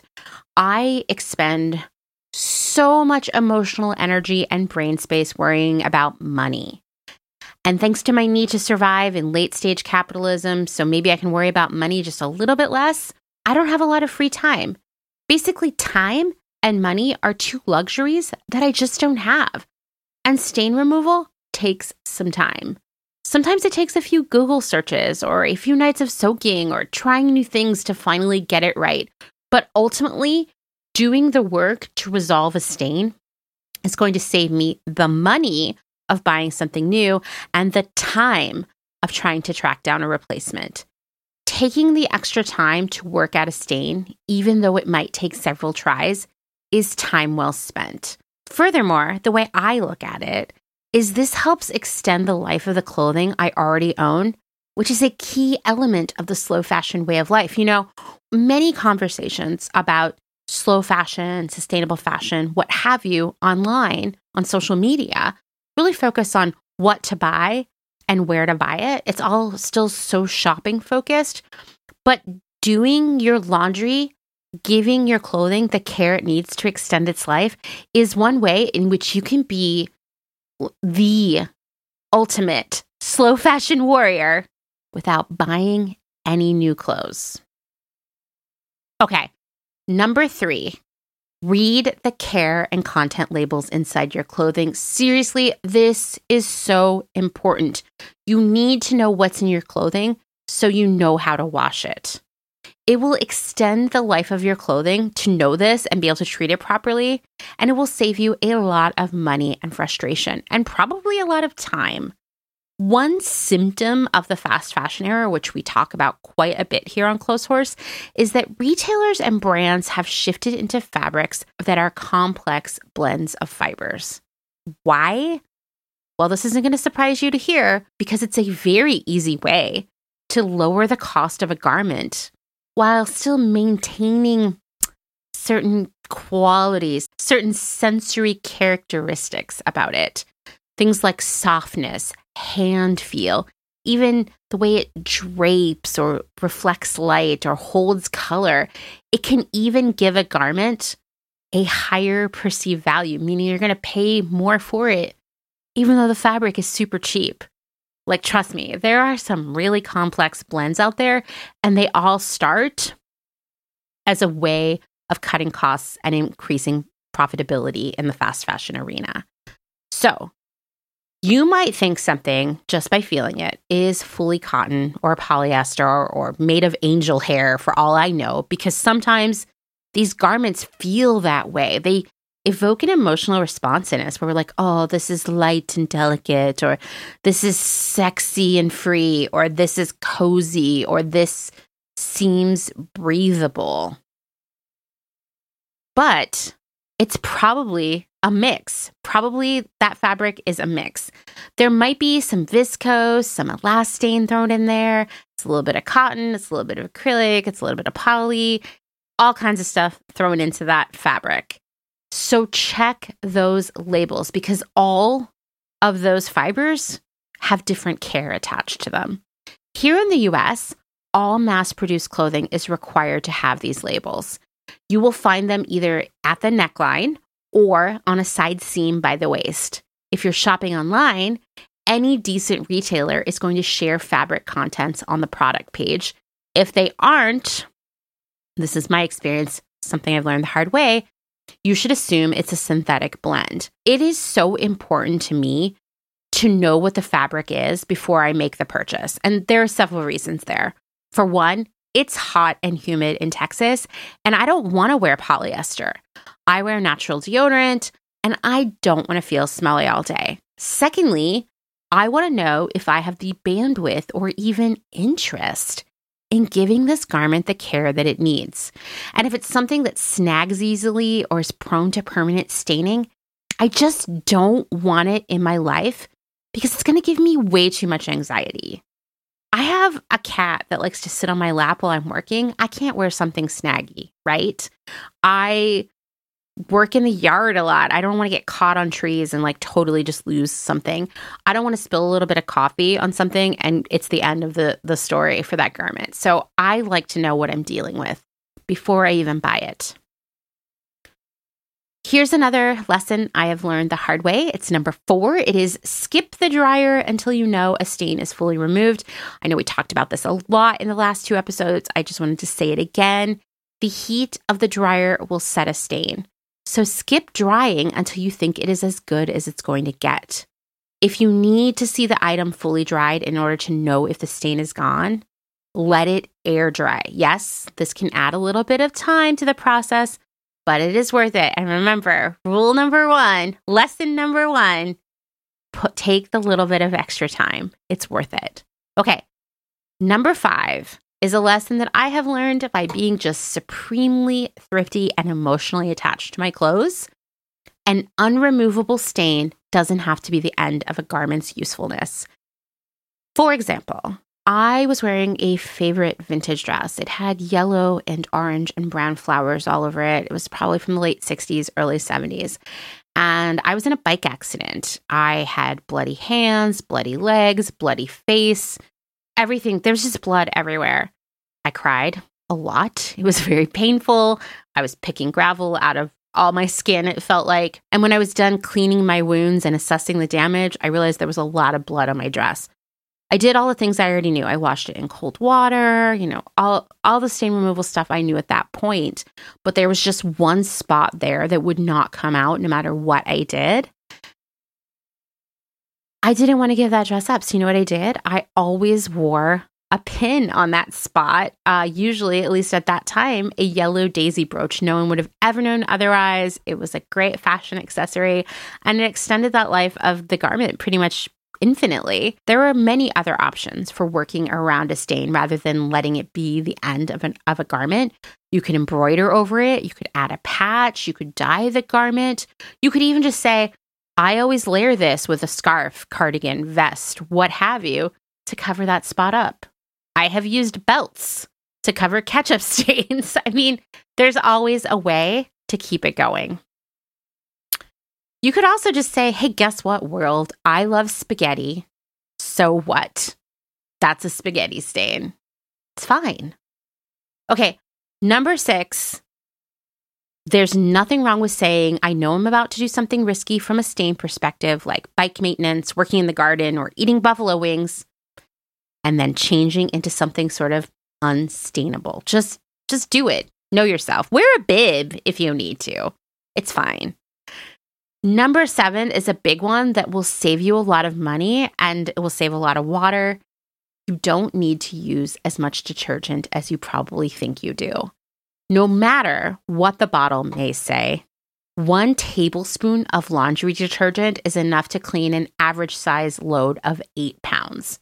Yes, the detergent bottle might say more. It probably says more. The handy dandy measuring cap that came with that bottle might indicate more, but you have to remember detergent brands want to sell you as much as possible. So it's in their best interest to tell you to use more. It's like the lather, rinse, repeat instructions on shampoo bottles. You don't need to do it. To be honest, I have thought about that direction on shampoo bottles and gone down a, an Amanda conspiracy theory hole of like, oh, this is all part of the hair product industry trying to sell us more hair products when our hair gets super dried out from overwashing it. Then we need special conditioning masks and styling treatments and on and on and on. As I'm saying this out loud, I think this is a real conspiracy, actually, and I hope you agree. Anyway, back to detergent. Using too much detergent adds up financially, but it also affects your clothing. Too much detergent can create too many suds, which makes it difficult for your clothes to rub up against one another in the wash cycle. That friction loosens trapped dirt. And furthermore, the excess detergent builds up on your clothing over time, changing the texture and making fabrics less soft and drapey. If you suspect that your wardrobe has detergent buildup, you can soak it for one hour in a mixture of one cup of white vinegar and one quart of water. Although you're going to want to test a little bit of that vinegar on a garment to make sure it's going to be okay, right? We always want to take that moment to do a spot check. I recommend getting yourself a tablespoon, an actual measuring spoon, and putting it by your washing machine or putting it in the bag of stuff you take to the laundromat. You're going to be surprised by how much less one tablespoon of de- detergent is in comparison to what you've been using. Okay, number eight, this is another big one. You probably don't need to wash all of your clothing every time you wear it. Real talk, laundry wears out your clothes over time, period. It also consumes a lot of water and energy. Some stuff you wear will need to be washed every time you wear it, and it's all up to what's comfortable for you, right? But I would say underwear, workout clothes, anything where you're sweating a lot while you're wearing it, right? I definitely do a lot more laundry in the summertime when I'm sweating a lot more, working in the garden, mowing the lawn, just getting dirty. But in the winter, I tend to wash my base layers regularly, and the rest of my clothes I kind of spot clean. I highly recommend if you're traveling on vacation or for work, bring along a little bottle of Dr. Bronner's for dealing with stinky armpits on the go without having to bring extra clothes. One drop goes a very long way. I've never done the vodka spray treatment for removing underarm odor because the smell of vodka is another one that triggers headache and nausea for me. But many of my friends swear by it for de stinking your armpits, not your physical armpits, but the armpits of your clothing. This makes sense to me because it kills the bacteria causing the smell in the first place. So keep a spray bottle of vodka and water under your bathroom sink and spray stuff when you take it off so it's ready to wear the next time. Once again, do a little spot check before committing to doing this regularly. Number nine, this is something we talked about quite a few times in the last two episodes.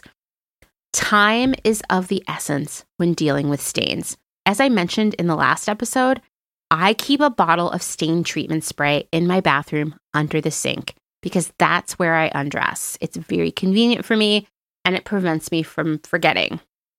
If I've spilled something like coffee or other food on my clothes, I spray it before adding to the hamper because it buys me time to deal with that stain. If it's a bigger issue, like I have spilled red wine all over myself, which doesn't happen because I don't really drink red wine, but it has definitely happened in the past. I don't put it off, right? I deal with it right away. It's like a big deal like that, fine. Anything else? Spray it, throw it, it's good to go. Speaking of stain treatment spray, most of these work using enzymes that break down the proteins within a stain, and they are great and effective. However, you should not use them regularly on protein based fabrics like silk, wool, or cashmere. You can use them occasionally, but regular use will damage the fabric. In fact, for cleaning those items regularly, you're probably going to be hand washing them in the first place. So you want to ensure that the detergent you're using to do that hand washing is enzyme free. Read the bottle to know for certain. And number 10, my last lesson I've learned the hard way that I'm sharing with you is that the internet is a great resource for getting answers on laundry. The reality is that no podcast episode, even of Clotheshorse, no Instagram post, even if it's a great one by Clotheshorse, is going to solve all of your laundry quandaries. We did our best to help as much as possible in our three hour conversation. So much work and research went into this, but there are still many questions that we never received. There are probably a few bullet points we didn't hit on. Fortunately, lots and lots of people are sharing their own information and expertise about stains and smells and all the laundry disasters all over the internet. Whether it's, do I really have to dry clean this? Or how do I get candle wax off of bedding? The internet has answers for you. You don't have to guess or give up. I would say try Googling removing blank stain from blank, or how to launder blank. Read a few different articles and figure out what you want to try first. Learning is one of life's greatest pleasures, and learning about laundry is pretty easy in the internet age. I also find if you're looking for one stop to learn as much as you can about all of your laundry quandaries, go to the spruce. That's thespruce.com. This is not sponsored by them. I have just found them to be a great recurring resource for me over the years when it comes to laundry. They have really great detailed info on all things laundry related. They really they just break it down into easy to understand guides even if laundry is something you're just starting to learn about. Okay, well that's all I have for you.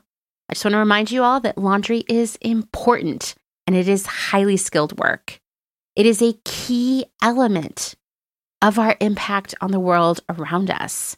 The time, energy, and care you invest in making your clothing last longer is time, energy, and care well spent.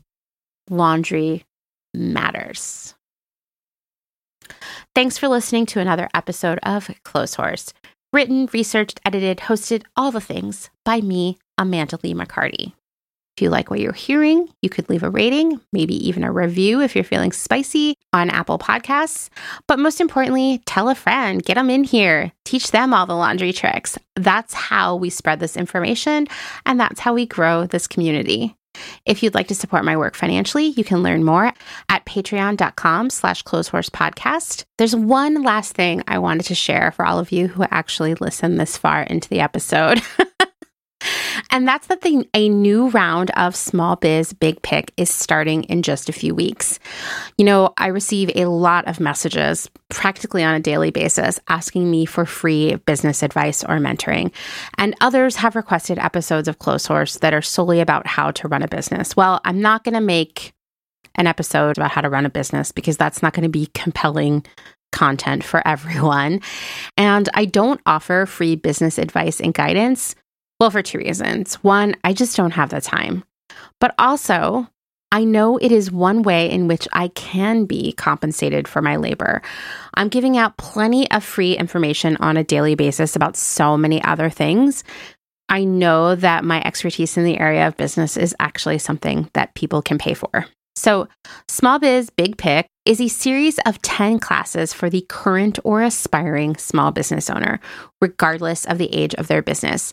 All classes are taught by me and my friend Courtney of Sonic Wave Vintage, and we share best practices around pricing, day to day operations, marketing, assortment planning, customer service policies, branding, partnerships, so much more. Courtney gives two classes that really just focus on making the most of Instagram and making reels and using it as a free marketing tool.